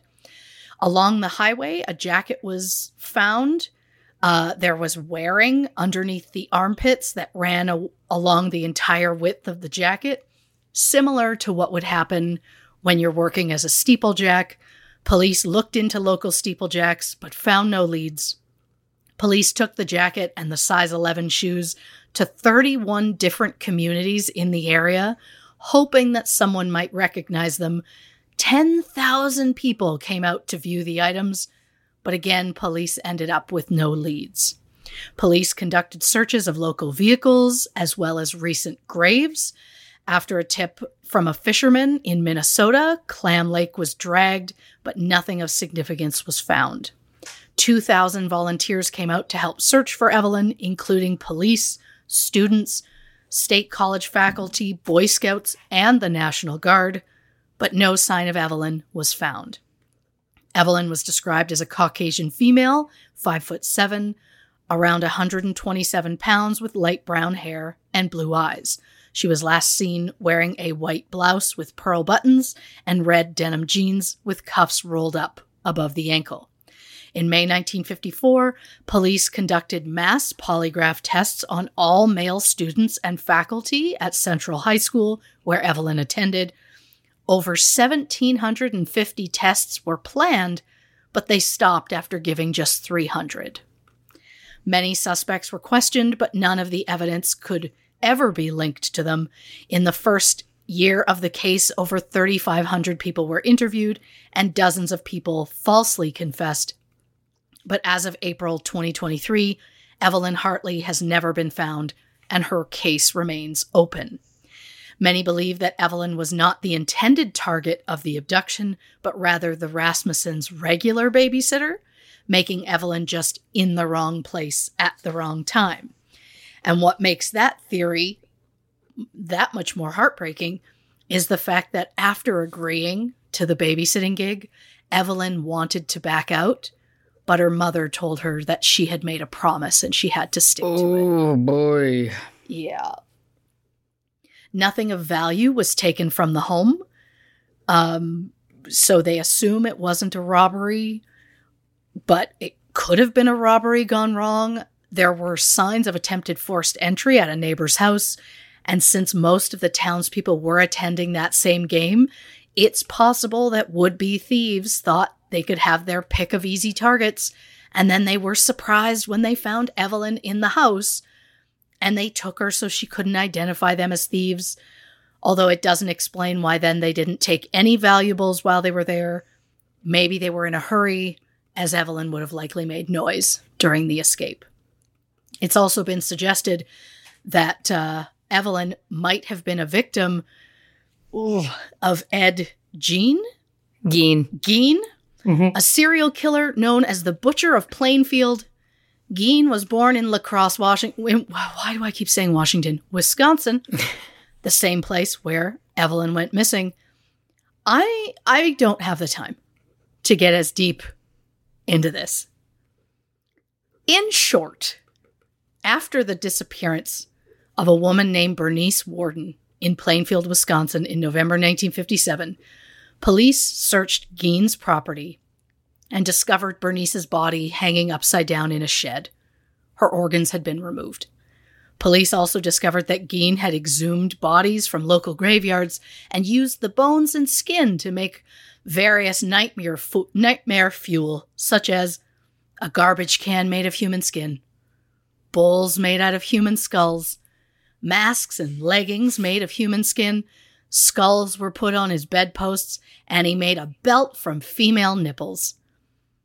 Gein admitted that he had been to the local graveyards between 30 and 40 times between 1947 and 1952, where he exhumed the bodies to make his items, we're going to call them. I think one of the worst things I read was after his mother died, he started to create a woman's suit out of skin so he could, quote, become his mother to literally crawl into her skin. Gein also admitted to killing Mary Hogan in December 1954 in Pine Grove, Wisconsin. While he was found guilty of Bernice Worden's murder, he was found to be legally insane and sent to a psychiatric facility where he died from lung cancer in July 1984. Gein was seen as a possible suspect in Evelyn's case, as according to the Charlie Project, Gein was in La Crosse on the night of Evelyn's disappearance, visiting relatives who lived just blocks from the Rasmussen house. No evidence has ever been found linking Gein to that specific crime. In the 70s, Evelyn's family moved to Portland, Oregon. Richard passed away in 1986 and Evelyn passed uh, Ethel, sorry, passed in 2002. Evelyn's brother Thomas moved to Australia where he died in March of 2016 at the age of 85. As far as I can tell, Evelyn's younger sister Carolyn still lives in Oregon. As of April 2023, Evelyn's case is classified as a non family abduction and it is being investigated as a homicide. She has never been officially declared dead, which I assume the family has to uh, be the starting behind that. But Yeah. the next case for this section of the show Rosalio Gutierrez Jr. was born April 10th, 1980. He graduated from the University of Wisconsin Parkside with degrees in sociology and criminal justice. Rosalio was a good friend and a loving father of two who was living in Kenosha, Wisconsin. When Rosalio didn't show up for work on May 18, 2020, his friends were suspicious. Police were called to Rosalio's home on the 3700 block of 15th Street to do a welfare check the following day. Both of Rosalio's vehicles were in the parking lot, but there was no sign of Rosalio. The door to the apartment was open, and inside police noted furniture had been moved around and an area rug appeared to be missing. There were also large amounts of blood at the scene, which tests proved were a match to Rosalio Gutierrez Jr. Police believe that based on the scene, a struggle took place and someone, likely Rosalio, was struck multiple times with an object. Three days later, police arrested Zachariah Anderson, the ex boyfriend of Rosalio's current girlfriend, Sadie Beecham. Anderson was arrested for stalking after he allegedly placed a GPS tracker with a voice activated listening device on Sadie's car. Oh my God.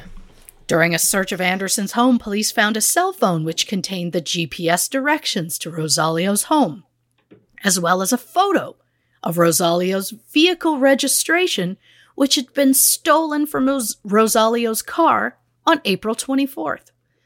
Anderson's laptop revealed a folder entitled Rosalio Gutierrez Jr., which contained photos, screenshots from online court records, electronic maps of Rosalio's apartment, and his home address. Cadaver dogs searched the property at uh, Anderson's home and found remnants of steel toe boots, clothing, and a burnt bottle of bleach in a smoldering burn pit. When police checked a farm owned by Anderson's family, they found another burn pit with remnants of a shirt that was the same pattern and color as one that Rosalio was last seen wearing. Anderson's vehicle was also searched. Police found a strong smell of bleach, as well as a section of carpeting that had been cut out of the van's floor. Bloodstains found in the vehicle were tested and came back as a match to Rosalio. Security camera footage was found on Anderson in a Walmart in Soakville the day Rosalio disappeared. He was seen buying three cans of sardines, two boxes of 13 gallon garbage bags, two containers of Clorox, Clorox bleach wipes, and two boxes of latex gloves. I'm curious about the sardines. Yeah. It was as though, is it you're hungry or is it a this'll make it seem less weird? Or less Well, I would have bought some I more items if that were me to make it seem less weird. But yeah, I know. I thought the same thing. You buy them all at different places. Like, or you already had them on hand. I'm not trying to teach people how to get away with stuff, but like, you know what I mean? It's just, what are we even doing here? Yeah. Uh, in December 2020, Zachariah Anderson was charged with first degree intentional homicide, hiding a corpse, and two counts of repeat stalking. Anderson pleaded not guilty to all charges, but in March 2023, so very recent, 42 year old Anderson was found guilty on all four counts. His sentencing is set for May of this year. Oh, wow. But as of April 2023, Rosalio Gutierrez Jr. has never been found. Although I'm fairly certain we know why he was never found. Yeah. Rosalio was 40 years old at the time of his disappearance. He was described as a Hispanic male, six feet tall, 270 pounds, with black hair and brown eyes. And then there's the eerily similar case of Cassandra Aon. It could be Ion. My apologies if it's incorrect. Cassandra was born September 1st, 1993, in Unity, Wisconsin. On October 2nd, 2020, Cassandra had lunch with her mother at her parents' house. Cassandra was seen leaving a friend's house in Unity around 3:45 a.m. on October 3rd. When she failed to show up at work on October 5th, a welfare check was done, but there was no sign of Cassandra or her vehicle at her home. Cassandra's family and friends were immediately suspicious of Cassandra's ex boyfriend, 42 year old Jesus Contreras Perez. This fucking creep, and yeah, I'll say it, first started to pursue Cassandra when he was married and Cassandra was in middle school. Nope. No. At the time, Cassandra would have been roughly 13 or 14 years old. Perez would have been 28. Stop it. Vile is a word that comes to mind. And to be clear, I am not putting any blame on Cassandra. Nope. Perez was a fully grown adult and a fucking predator. Yep. After years of grooming her, Perez and Cassandra started a relationship. I don't know how old Cassandra was at the time, but I do know that she was under the age of 18. When she was about 20, Cassandra gave birth to the couple's child around 2013. The couple was on and off again with their last breakup in September 2020, just three weeks before Cassandra's disappearance. At that point, Cassandra moved into a home across the street from her parents in Loyal, Wisconsin, about 17 miles or 27 kilometers southwest of Unity. At the time of Cassandra's disappearance, her child was staying with Perez for the first time since Cassandra had moved to the new house. On multiple occasions, Cassandra told her family and friends that Perez had been physically aggressive with her, and at one point he appeared to be stalking her.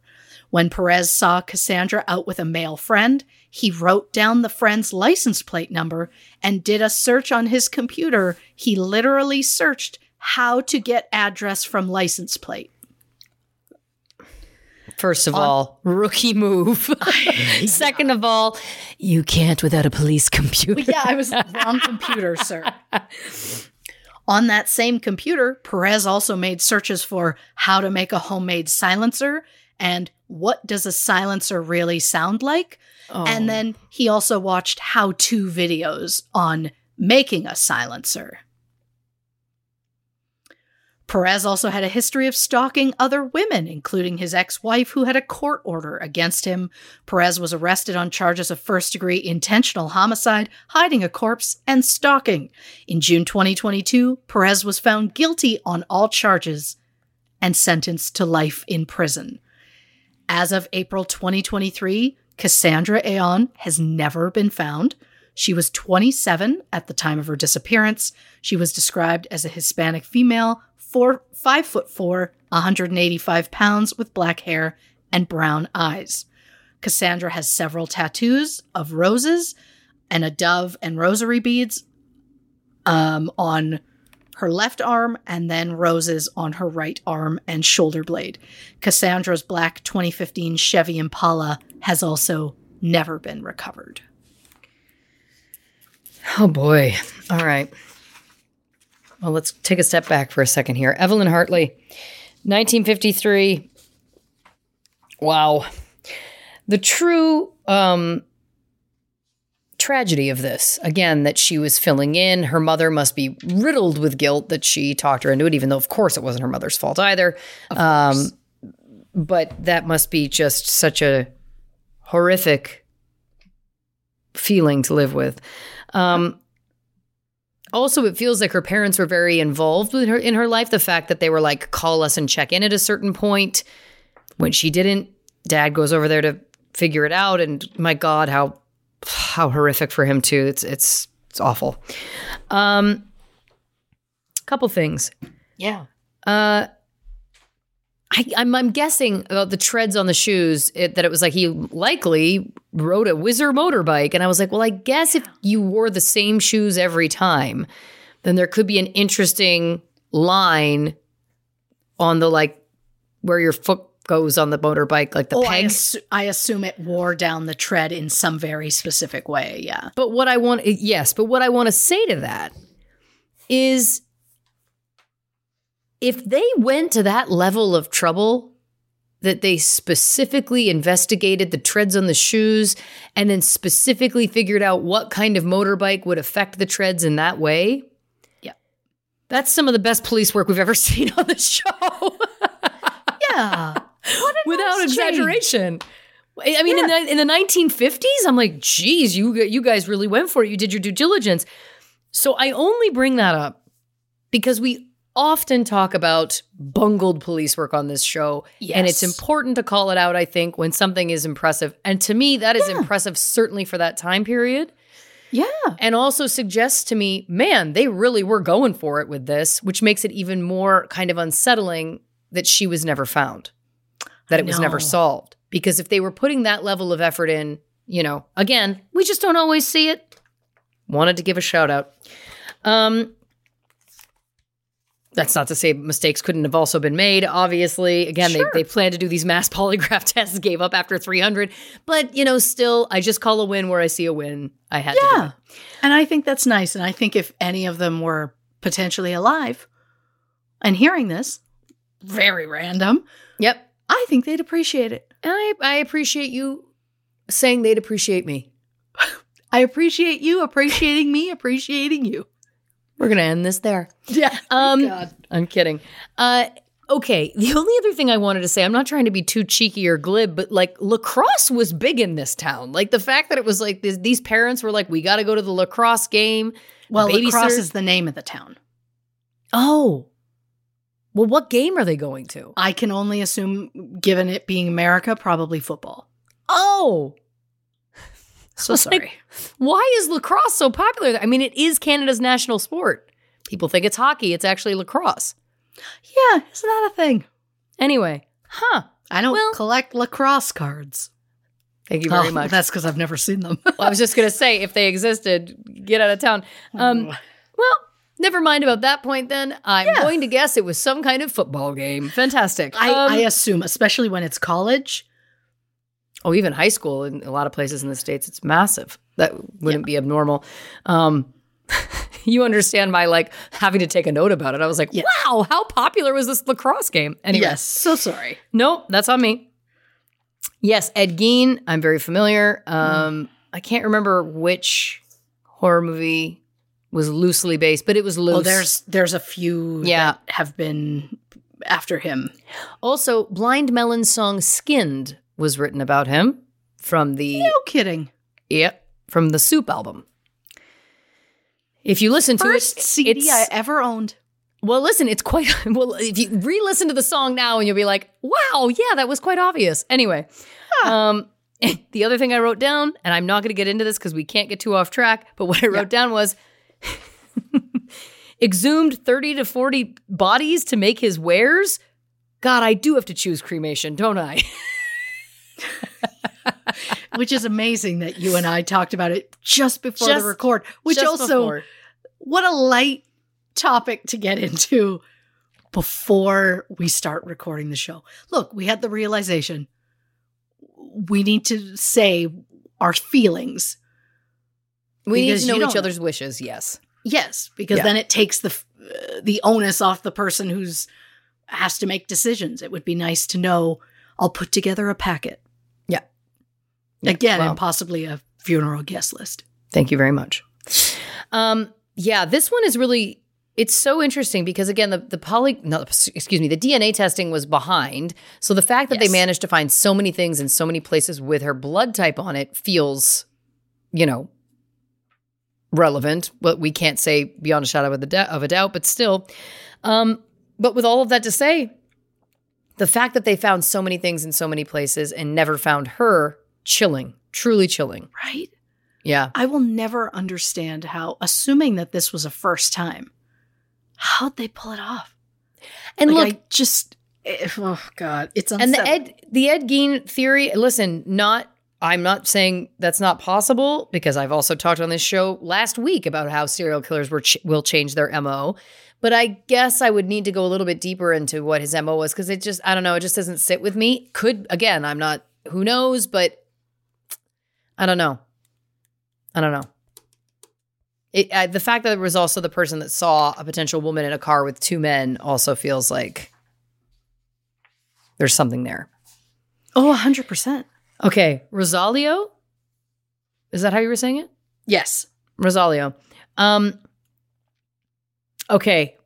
This is the big one that's coming off here. First of all, yes, it, it seems very evident who did this crime. He was found guilty of this crime. The fact that there was a farm in the family with burn pits, the fact that there was the bleach smell, the fact that the, the victim's blood was found in a vehicle tied to that man feels like Yep. that's safe to say. Yeah. But I wouldn't be me if I wasn't going to try and point out a detail that won't leave my brain. Of course. You said he's six foot tall and 270 pounds? Yeah. This man didn't work alone.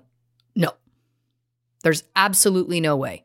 I, I mean, I don't know how big or strong Zachariah Anderson is. Perhaps he was a extremely in shape linebacker type, maybe. But regardless, 270 pounds, that's a big guy. That's a lot of weight. And as we've mentioned before, and it's no surprise to anyone, when you're talking about a sack of a, a sack of body, I'm not trying to be glib, but you know what I mean with with um when someone has gone limp, that's a lot of weight to move. Yeah. So again, the fact that we found there was the blood found in Rosalio's apartment, the fact that the area rug was gone suggests that there was something that happened. The fact that we know that this guy knew his address, had plans, it feels like the crime happened in that apartment. And to that I say, how was that body moved out of that apartment into that vehicle, into the farm, just physically? And then, secondly, without ever getting noticed? Because that's a massive body to be moving. 270 pounds? It's a big guy. Well, I wanted to answer your question. So I uh, did a quick Google on Please. the fly. And uh, Zachariah Anderson, six foot one, 200 pounds. Okay. Uh, also, apparently, he had three children with the woman that was now dating Rosalio. Um, and that Rosalio and this woman, Sadie, uh, started dating in 2019. And even though Zachariah was in a relationship with somebody else, he put that tracker in Sadie's car to follow her. I, oh God! And in April 2020, he was convicted of possession of over 10 pounds of marijuana.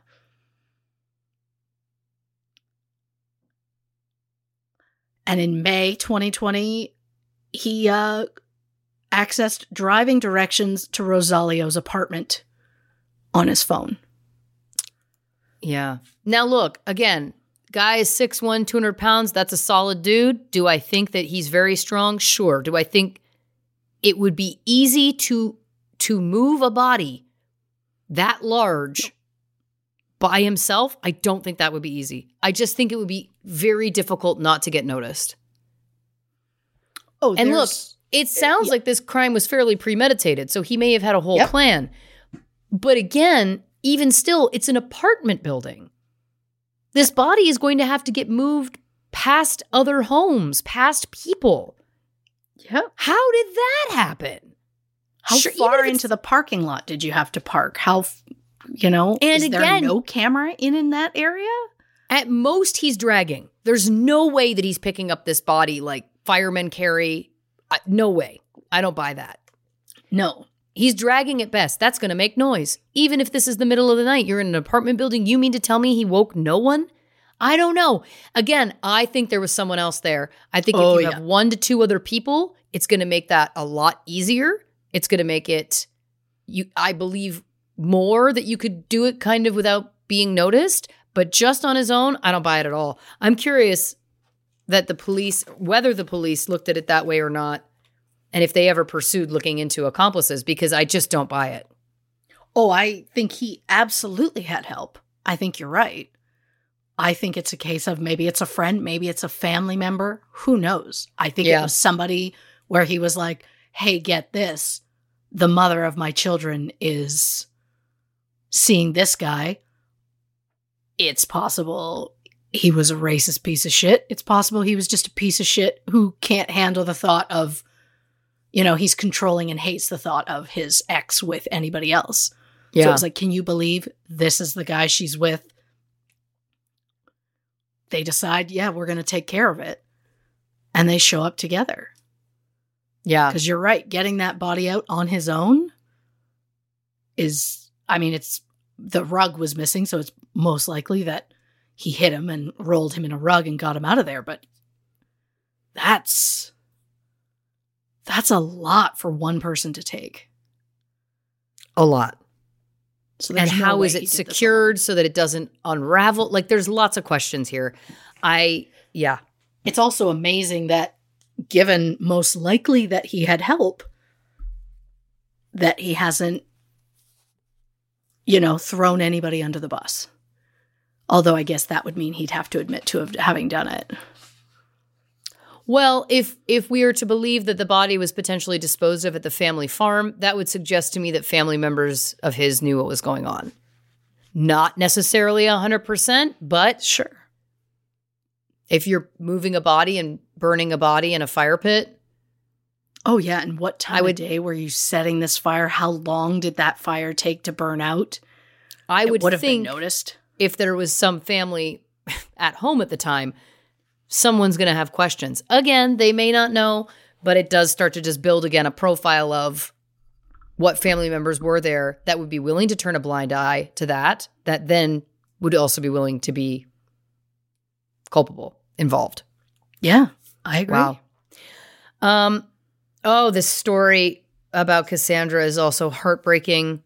Again, you're right. Very similar cases. So interesting. The stalking aspect, the ex aspect, all these things, very uh, similar um, in perp. Right? Yeah. It's weird that it happened in the like in the same year too. Same year, they also both had incriminating Google searches. Um, Perez in this one a little bit more so in terms of like how to make a silencer and stuff like that. I know. But um, yeah, that's really fascinating. Very similar kind of things. And again, the bottom line being how sad that in both of these cases it was men who were being possessive of Yep. a woman that they felt that they had some level of ownership over. In one case, it resulted in him taking her life, and the other, it was her new boyfriend. Now, typically, you know, um, sadly, a lot of times in these cases, it is the woman who ends up being the victim. So, uh, again, in the previous case, Rosalio, that's um, very tragic too. But but the bottom line is, is it's still the same story, which is a a wronged man who feels so overwhelmed by the fact that a woman is moving on that they are willing to kill, which is horrific. Yeah. And especially when kids are involved. especially when kids were involved. And I was going to say about this, and especially when he had been grooming her since she was a child. Yep. Ugh My God. Well, listen, it's that time. Let's take one more quick break, grab a drink, hit the can, and we're going to be back with more cases. We got three more to go. So don't go anywhere. Come right back on this episode of True Crime and Cocktails.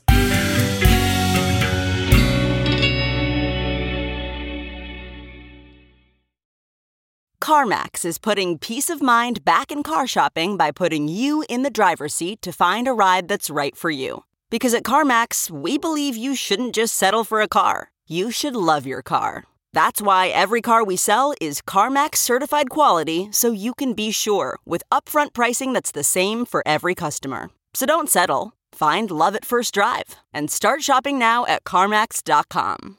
CarMax, the way car buying should be.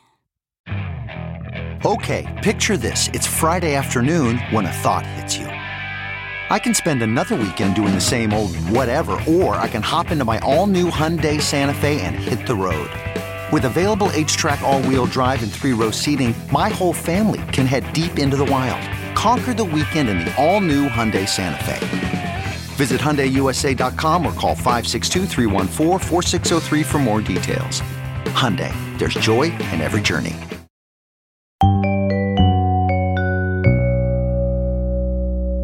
Welcome back to this episode of True Crime and Cocktails. We're, of course, discussing missing Wisconsin. As I said before the break, three more cases to go. Christy, lay it on us. I can't wait. So,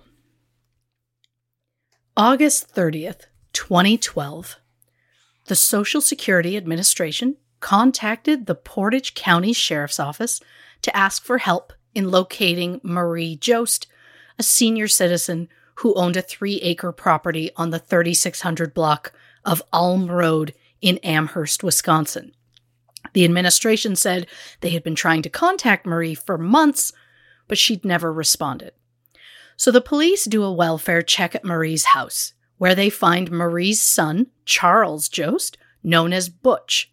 Butch tells them that Marie and her other son, Theodore, left the month before to travel the United States in a motorhome because Marie was trying to avoid being put in a nursing home. When people asked for Butch to describe the motorhome that Marie and Theodore allegedly left in, he couldn't. And then when police asked if they could look around the property a bit, Charles refused and then asked the police to leave. The property taxes on Marie's home had been paid up until 1990, and her Social Security checks were still being cashed. It should be noted that Marie was given special permission to sign her checks with just an X because she was illiterate. However, no one outside of the immediate family had seen Marie or Theodore since 1982. Whoa. A teller at the bank claimed to have seen Marie in 1988. However, it is unsure whether the woman he met was actually Marie or someone pretending to be Marie. According to records, Marie had not used her Medicare benefits since 1980 when she had a stroke. One of Marie's daughters, who was also named Marie, was questioned, and she said she had not seen her mother since the 1980 funeral of Patricia, one of Marie's other daughters. She said she sent her mother a gift for her 100th birthday in October of 2011, and she received a thank you letter in response. The daughter later said it didn't resemble her mother's handwriting. And to that I say, why would it? It was public knowledge that Marie was illiterate and had to get permission to write an X on the bank on as her signature from the bank. So if she couldn't write her own name, how would she have written you a thank you letter? And then how did you not find that suspicious? And also, what do you mean it didn't look like her handwriting? What did her handwriting look like to you? How much did you see her write things? Since Yeah. Butch had asked the police to leave, they returned with a warrant to search Marie's home. When they arrived, the property was deemed uninhabitable. There was no plumbing or running water, and Butch appeared to be a hoarder. In December 2012, the health department ordered a waste disposal company to clean up the property. They removed nearly 15 tons of garbage. But in the house, investigators managed to find $9,000 in cash as well as bone fragments. Testing on the fragments came back as inconclusive.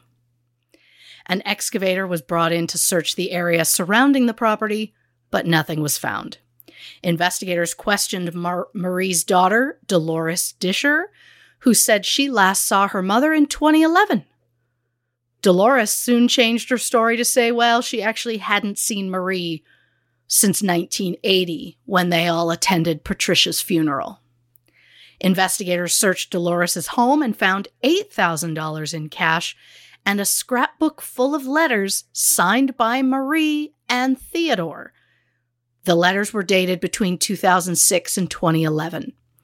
When Dolores's husband, Ronald Disher, was questioned by police, Ronald threatened the officers with a letter opener and was soon arrested. While in Wow. jail, Ronald allegedly confessed to another inmate that he and Dolores had killed Marie, and since Marie's disappearance was not public knowledge at the time, investigators believed him. Although without a body, neither was ever charged with murder. Investigators believe that Butch, Dolores, and Ronald cashed over $175,000 worth of Marie's Social Security checks over the span of 30 years. All three were charged with theft, mail fraud, forgery, and unauthorized use of an individual's personal document. At the time of the charges, Butch was 66, Dolores was 69, and Ronald was 71. Charges against Dolores were dropped due to her failing health, and charges were dropped against Butch due to a mental disability. Ronald Disher was tried in 2014, but after 10 hours of deliberating, the jury were unable to reach a verdict on the charges of fraud. So while there was a mistrial over the fraud charges, Ronald was convicted of endangering safety using a dangerous weapon and disorderly conduct for threatening the police with a letter opener. He was also charged with theft. He was sentenced to 16 months and paroled in 2015. Dolores Disher died of cancer in December 2015. Interestingly enough, her obituary lists her brother Theodore as a surviving relative, but lists her mother Marie as dead. Because it says she was predeceased by her parents. Interesting. hmm Marie and her son Theodore have not been seen or heard from since approximately 1980. Is it possible they genuinely went traveling together? No. No, I really don't think it's possible at all, especially since Marie suffered a stroke in 1980. I think it would probably be difficult to get her around on your own. But maybe that's just me. I think it's more than possible that Marie died at home or Butch simply grew tired of caring for her and killed her. And maybe Theodore found out and threatened to go to the police. The idea that her children continued to cash her social security checks after her disappearance is dark. Marie Jost, whose maiden name was Farrow, was about 70 years old at the time of her disappearance. She was described as a Caucasian female with brown hair. Her son Theodore Jost was about 42 at the time. Not much is known about him other than the fact he was a Caucasian male, six feet tall, and 170 pounds. He wore glasses and spent time in the military in the 1950s. I also am just overwhelmingly sad at the thought of they were gone for 30 years and not even family was like, that's weird. Yeah. Well, it feels like again they were all in on it to some level. Like, I mean, look, I know that families. Listen, I'm, I'm I know I'm skipping ahead, but like, I know that families are estranged and whatnot. But like, if you were fond enough of your mother to send her a 100th birthday gift, it feels odd to me that you wouldn't have made the effort to see her for 30 years. Or, I mean, speak on the phone. I guess it's, it's more than possible they didn't have a phone. But yeah, just no. But if they didn't have a phone and you again were you were fond enough to send letters and send gifts, like 30 years is a long time to be like, oops, haven't seen mom. Like that's yeah. just that's I'd odd. love to know how much contact with the siblings were they. Like, was the other sibling like, mom's doing great. She wants to say hi. Like, was the other one sending letters that were like, here's what's going on? I wonder. 30 years is just a long time. Like, that's the length of time that people don't see their parents if there is a reason, if there was a rift, if there was. Sure. And in those cases, they're not typically contacting them consistently in that time. Sure. 30 years? It's a it's a long it's a large it's a long time. time. Even for people who have strained relationships, that's a long time. Yes. Very fishy. And the thought that this would have continued had Social Security not been like, this is weird. Hey, can you go check for us? Yeah. Because otherwise, they would have continued cashing those checks. Yep. But I have a feeling Social Security was like, she's a hundred now. That's weird. Hope she's doing well. Yeah. But I love that it was them that, uh, I mean, not that it got it solved or anything, because of course we have no idea where either of them are or what happened to them. Yeah. So, the next disappearance occurred August 20th, 1999, when 27 year old Dana Menger dropped her four year old daughter off at the babysitter's house in Nekoosa, Washington. Wisconsin. I'm so sorry. Why do I keep saying Washington? They aren't even, I mean, there's a W and an N and an S. Okay, I get it, but it's so different. I'll get it eventually. Probably not. But Dana, after dropping her daughter off, has not been seen or heard from since. When Dana didn't pick her daughter up at the scheduled time, the babysitter wasn't initially concerned, as it was common for Dana to leave her child with the babysitter for days at a time. But when there was no word from Dana on August 24th, social services was called and Dana's daughter was taken into custody.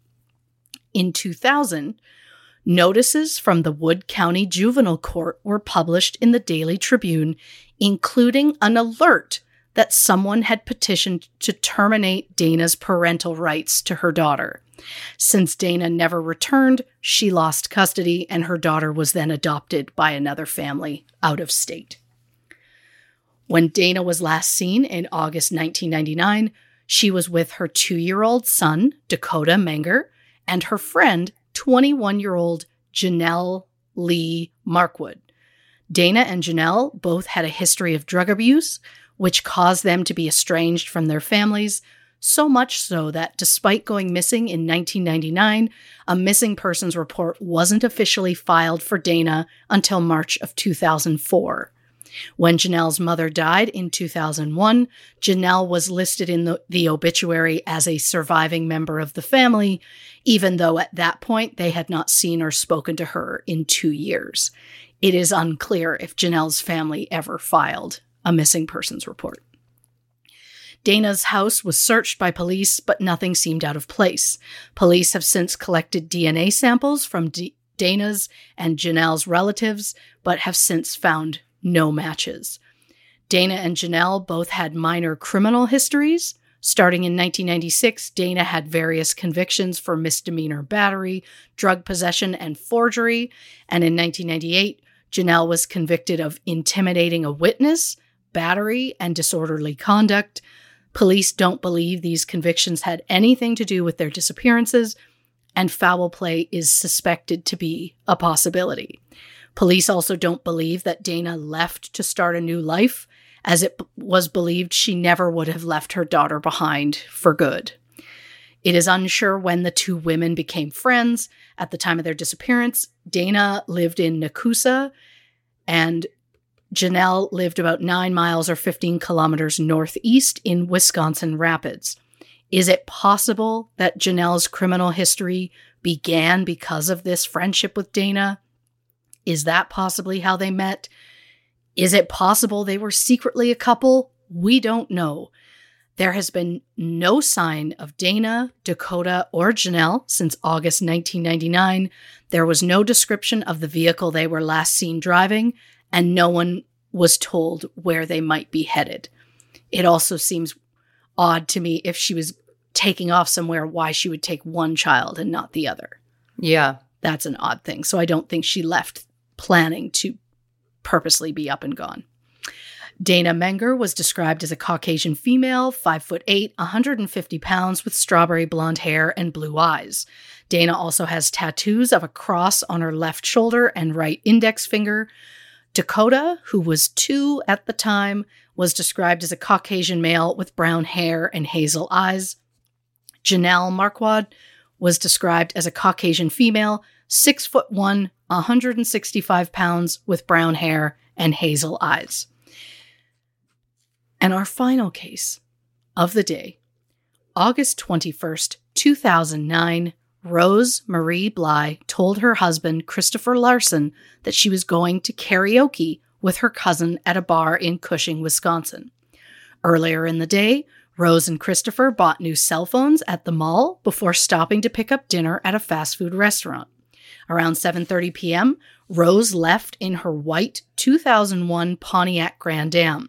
According to the FBI, Cushing was approximately 5 miles or 8 kilometers north of Rose's home in St. Croix Falls.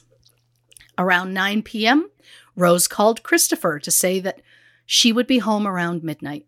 But as of April 2023, Rose Bly has not been seen or heard from since. When Christopher woke up the next day, he realized his wife never made it home. He immediately called her friends and family to see if they had heard from her, and he started searching for her on his own, as she, he was under the impression he needed to wait 24 hours before reporting her missing. Christopher officially reported Rose missing the evening of August 22nd. When Christopher spoke with Rose's cousin, the cousin revealed she had not made plans to meet Rose that night and she didn't see her. Five days after Rose's disappearance, her car was found in a parking lot in Grantsburg, Wisconsin, about 30 miles or 48 kilometers from her home. The lot was often used by truck drivers when they wanted a place to pull off the road for the night. No witnesses reported seeing Rose or the car arrive at the lot. All fingerprints found inside Rose's car matched either Rose or her immediate family members. Unidentified DNA was found in the vehicle. It was wa- run through CODIS, but no match was ever found. Some have suggested that Rose lied about meeting her cousin to cover up running off with another man. Many have disputed this idea, though, as Rose had two daughters under the age of two, and family and friends believe Rose would never have willingly left her children behind. Rose also left behind her dog, her laptop, clothes, money. Maybe she did go meet someone and that person turned on her. Maybe the plan was just to be gone for a few hours and something went wrong. The person she met wasn't who she thought they were, something along those lines. Rose Bly was just 21 at the time of her disappearance. She was described as a Caucasian female, five feet tall, 110 pounds, with brown hair and brown eyes. She has a tattoo of two cherries on her right ankle, and her ears and navel are pierced. Rose's case had a resurgence in the media in June 2021 when Rose's niece went missing in Tennessee. Summer Wells, the daughter of Rose's older sister Candace Wells, was last seen at her home in Rogersville, Tennessee on June 15, 2021. Summer's older brothers said they last saw Summer go into the basement to play, but as of April 2023, Summer has not been seen since. Earlier in that day, Summer went swimming at a local creek with her mother Candace and her grandmother Candy. When they got home, all three of them planted flowers before Summer asked if she could go inside to play with her brothers. Candace walked Summer from the RV where Candy was living on their property to the house where the boys were. Candace said she got close enough to the house that she could see the three boys, aged 7, 9, and 12, inside watching YouTube videos. Candace returned to the RV as Summer walked through the front door of the house. A few minutes later, Candace returned to the house to check on the children when she realized Summer was missing. Summer was officially reported missing at 6:30 p.m. and an Amber alert was sent to cell phones in the Tri-Cities region. Sniffer dogs were brought in who followed Summer's scent for a short distance before losing it near a road. Two days after Summer's disappearance, the sheriff's department admitted they were having trouble communicating on their radios and cell phones while they were in the field. The extreme terrain around the area made it difficult to find volunteers to help with the initial search. By June 22nd, police had received over 200 leads, and the investigation involved 72 agencies from six different states. In October 2020, Candace filed a protective order against her husband, Don Wells, saying she feared for her life and the lives of her children. Two months before Summer disappeared, Don was arrested for possession of a handgun while intoxicated. Investigators have done over 170 formal interviews on the case so far and seem to have cleared Summer's parents and grandmother. A red pickup truck was seen near the house at the time of Summer's disappearance. So, is it possible that someone saw them swimming at the creek, followed them home, and then just waited outside until they believed Summer was alone? This would mean a kidnapper would get in and out of that house without the three boys seeing? Is it possible? Is there a door in the basement that leads outside? It's more than possible Summer could have left on her own, or an abductor could have accessed the home through that door without anyone noticing. Summer Wells was just five at the time of her disappearance. She was described as a Caucasian female, about three feet tall, 40 pounds, with blonde hair and blue eyes. Reporting for True Crime and Cocktails, I'm Christy Oxborough. Oh wow, so many things. Um, again, going back to Theodore and Mary Jost, I was like, are they related to Colin Jost? I just don't feel like Jost is that common a name, but maybe I'm so wrong. either. Yeah. Maybe I'm wrong. Um, this one is just fascinating to me, as I mentioned before, because again, it's just like uh, children, adult children accepting not seeing their mother or their brother for 30 years is a red flag to me when they had en- enough of a nice relationship that we've seen again the police found the pile of letters like You know what I mean? It's just 30 years is so long if if you're Yeah. on good ter- good enough terms that you wouldn't in 10 years I, I don't think it would be bumping me so hard, but 30 years it makes me feel like everybody knew about this in the family. Oh, I also want to know like uh, the when it comes to not the ones who lived uh, close enough and actually got charged with things, but for the sibling sibling who lived further away, did did she have any children? Did they Yeah. never meet this woman? It's just odd. Again, It's- if it's there a- had been a it's weird. falling out, that's a different Sure. story. Again, if it was 10 years, I don't think it would bump me, but 30, I'm just like, you really believed that everything, like, you never wanted to see her in that amount of time. You believed that everything was fine. I don't know. I don't know. It's just, to me, that's like a huge red flag.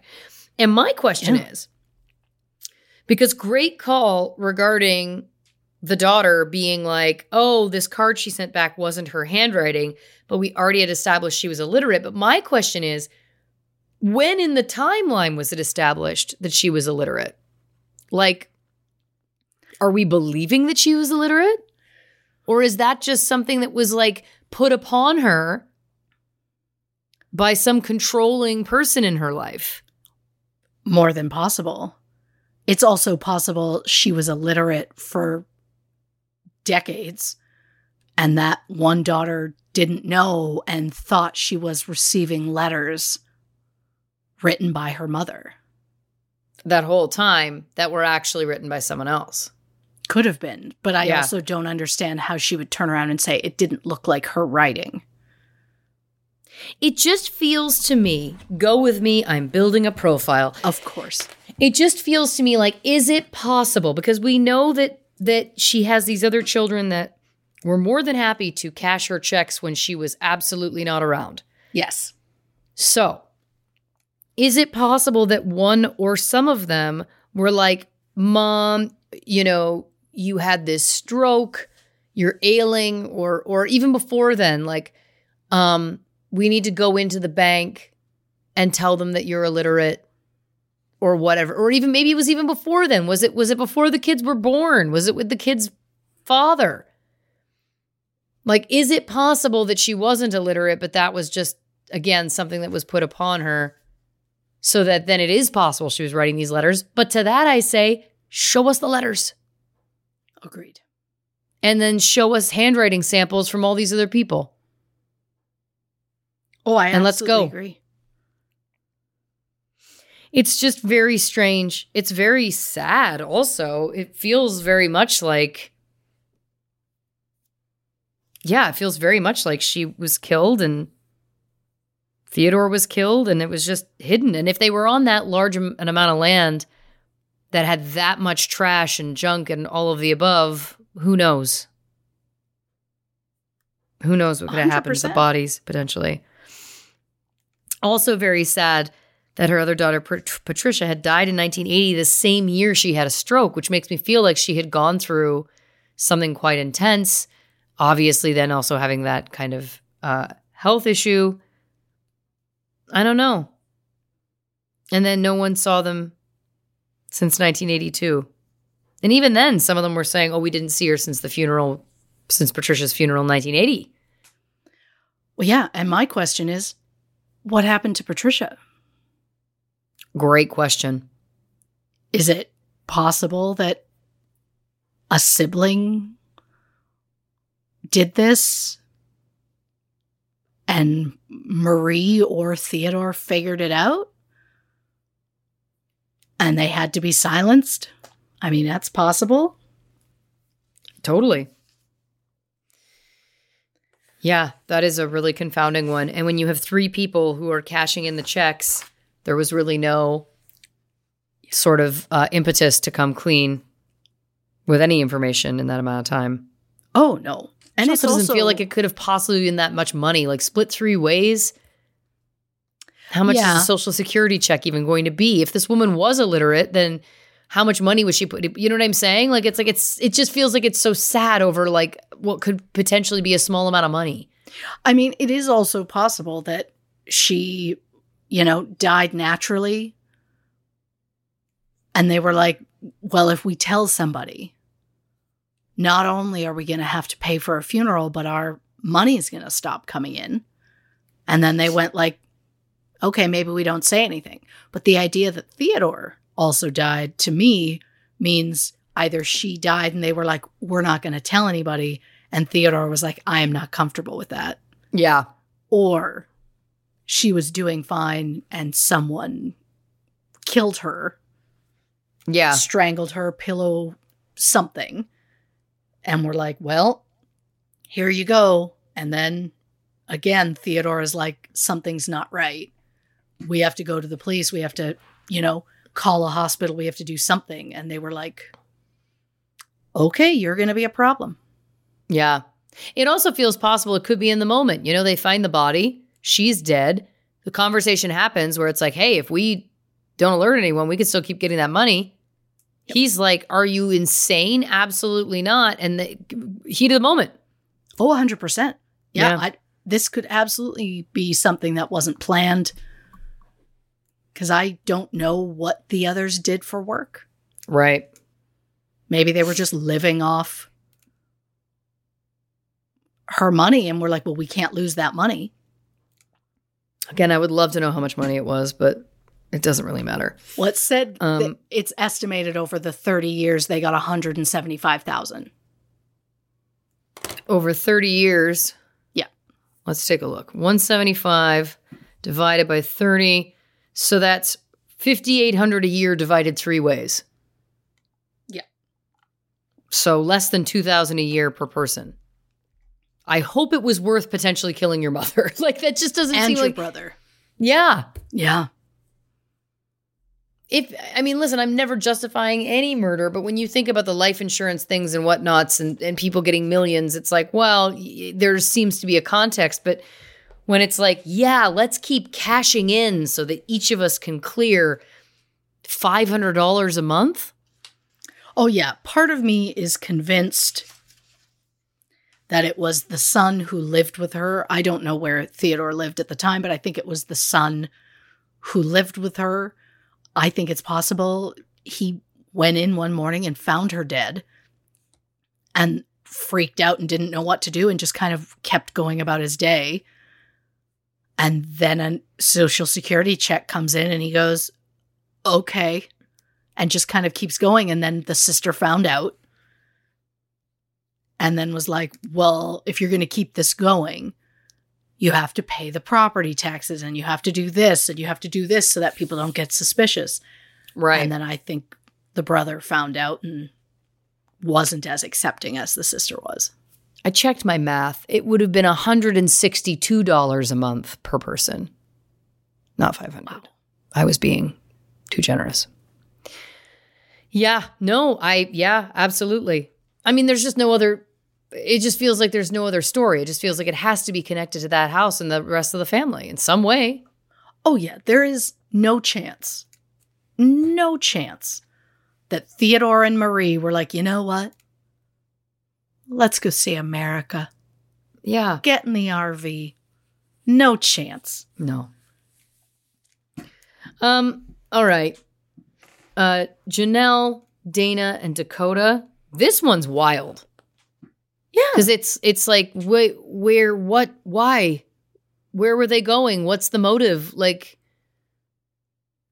and the other thing, and you know that I'm obsessed with the, the size of these people in all of these cases, but Janelle Janelle. being six foot one, that bumps me too, because again, it's it's a tall enough woman that it turns heads. You know what I'm saying? Like, Yeah. which when thinking about these things in terms, it's like that's not. I'm not suggesting that a six foot one woman couldn't get kidnapped or whatever. I'm not saying that, but it's more just that I think it's it's additional. There's an additional layer when if you're seen in person with that person, they're going to stand out. Yeah. So it's weird that it seems like they never got any information. That's what I mean. Like You know? without a trace, it's like I don't know. I just I just the really tall people that I've met in my life, not even crazy tall, but the the the just very tall within, you know, a range. Sure. People stop you on the street. I know women that are six one, six two, and people are everywhere. Wow, you're tall. I mean, my God, what a annoying existence, I'm sure. Sure. But again, it's like, yeah, the fact that they had such a distinguishing feature on her and there was just nothing with Gone Without a Trace, it just feels like, again, it's like, well, then something happened very swiftly and then that it was it. Like, it just, just feels like, it also just feels like anytime multiple people go missing at the same time and there's absolutely, essentially, no clues, it's like, where do you even begin?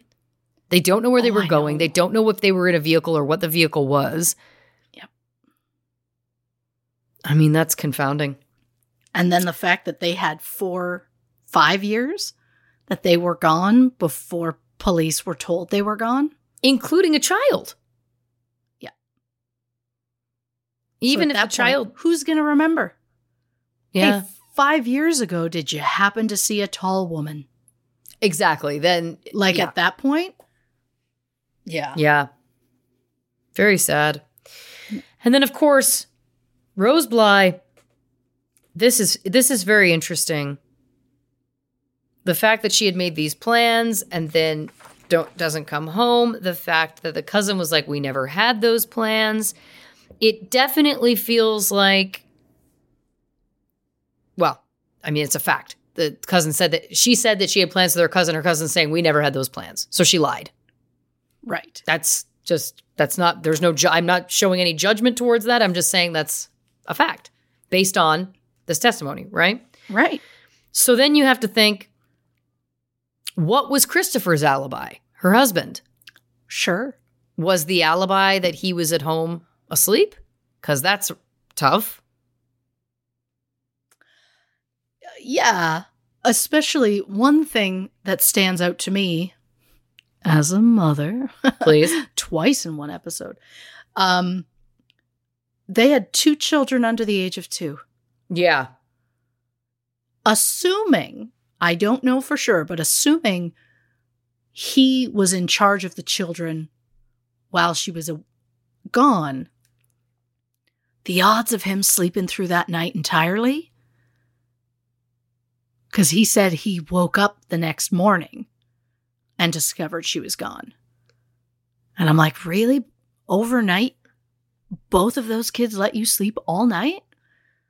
I mean, some kids can be excellent sleepers, but usually children, especially if there's someone under the age of one, they're going to have you up at least once or multiple times in the night, which means And- he would have been up multiple times after midnight to notice she wasn't there. right and i guess what i'm thinking too is who saw her last was Yeah. she seen out anywhere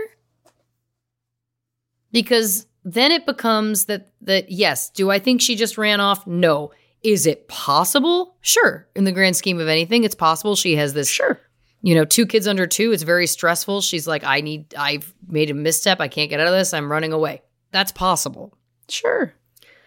um, what are the other possibilities? The other possibility is she was lying, saying she was going out with her cousin when she was actually going to meet someone else. Sure. You're you would hope that that person would come forward if for no other reason than to exonerate themselves.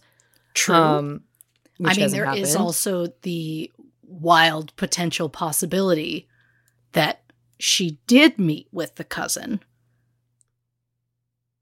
and something happened while they were out, and the cousin was like, No, didn't see her. I need to believe that they would have checked cell phone records or something for her to be like, You can check. There was no text or call between us about meeting up. Right, but We even if they seen had, out together, whatever. they, someone would have seen them. There would have to be someone that had seen her. The only thing that's that's tough is like if you're trying to disappear and run off, then you're trying to make it so you're not being seen. If Right. you're trying to meet with someone when you've been you've lied about where you're going to be, you're also going to try not to be seen. Very true. So I don't know. I mean, again, it could be, yeah, she met up with someone and something went wrong, and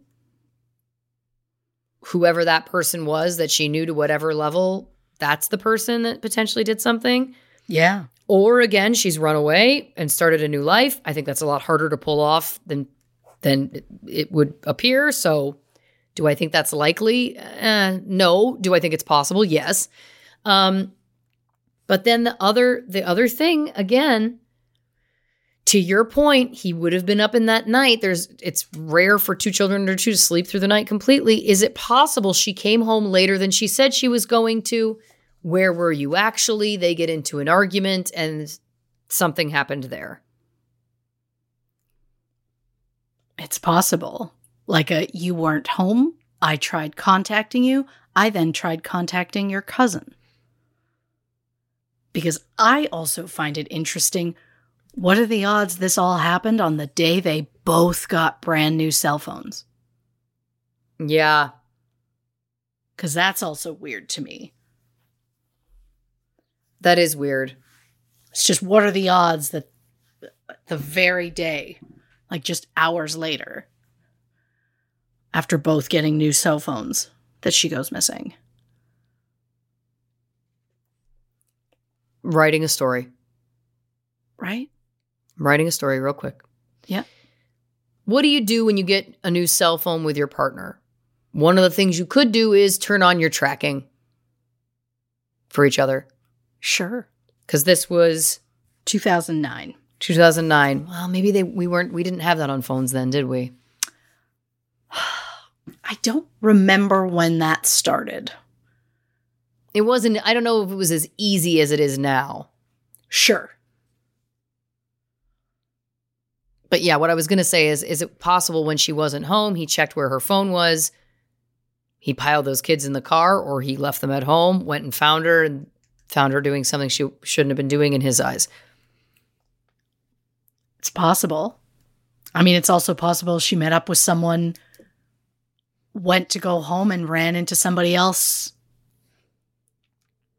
on the way home. Yeah. It's possible it has nothing to do with whoever she met up. And if that's true, Yep. Say so. Yeah.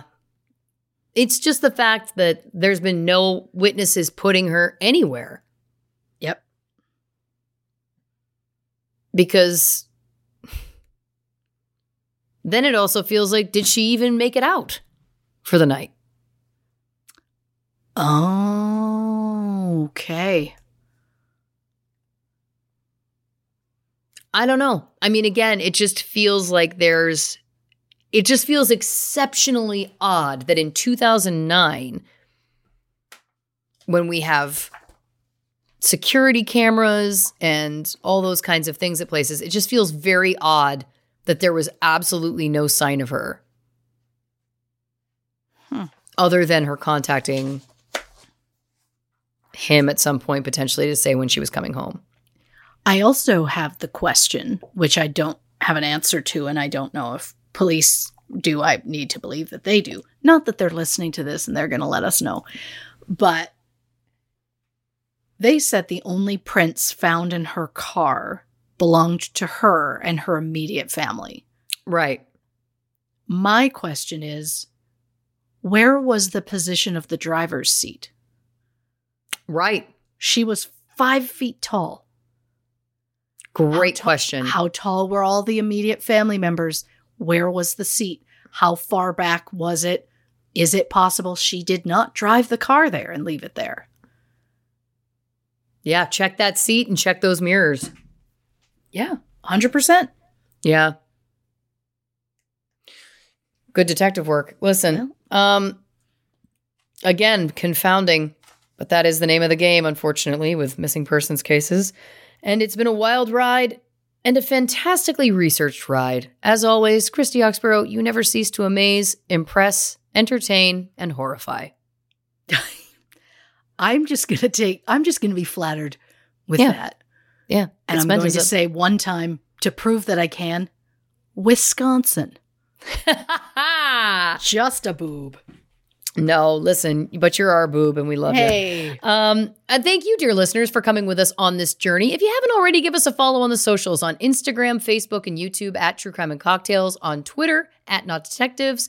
If you'd like some bonus content, a little bit more of these two chuckleheads, go over to patreon.com slash true crime and cocktails to learn about our subscription-based service over there. And of course, the only place for official True Crime and Cocktails merch is, of course, truecrewmerch.com. So check that out as well. If you haven't already. Christy, do you want to say, tell the people about next week's episode? On the next True Crime and Cocktails, Heaven's Gate. That's right. We're going down another cult road, dear listeners. So check that out for sure. And uh, that is, of course, our March's March patrons poll over on Pa- Patreon. You can vote for episodes that we cover on this feed of the show. So again, check that out if you're interested. And uh, I look forward to you diving into that world because what a true, bizarre story it is. Uh, Christy, do you want to say goodnight to the people? Good night, Blind Melon. Oh, good night, Shannon Hoon.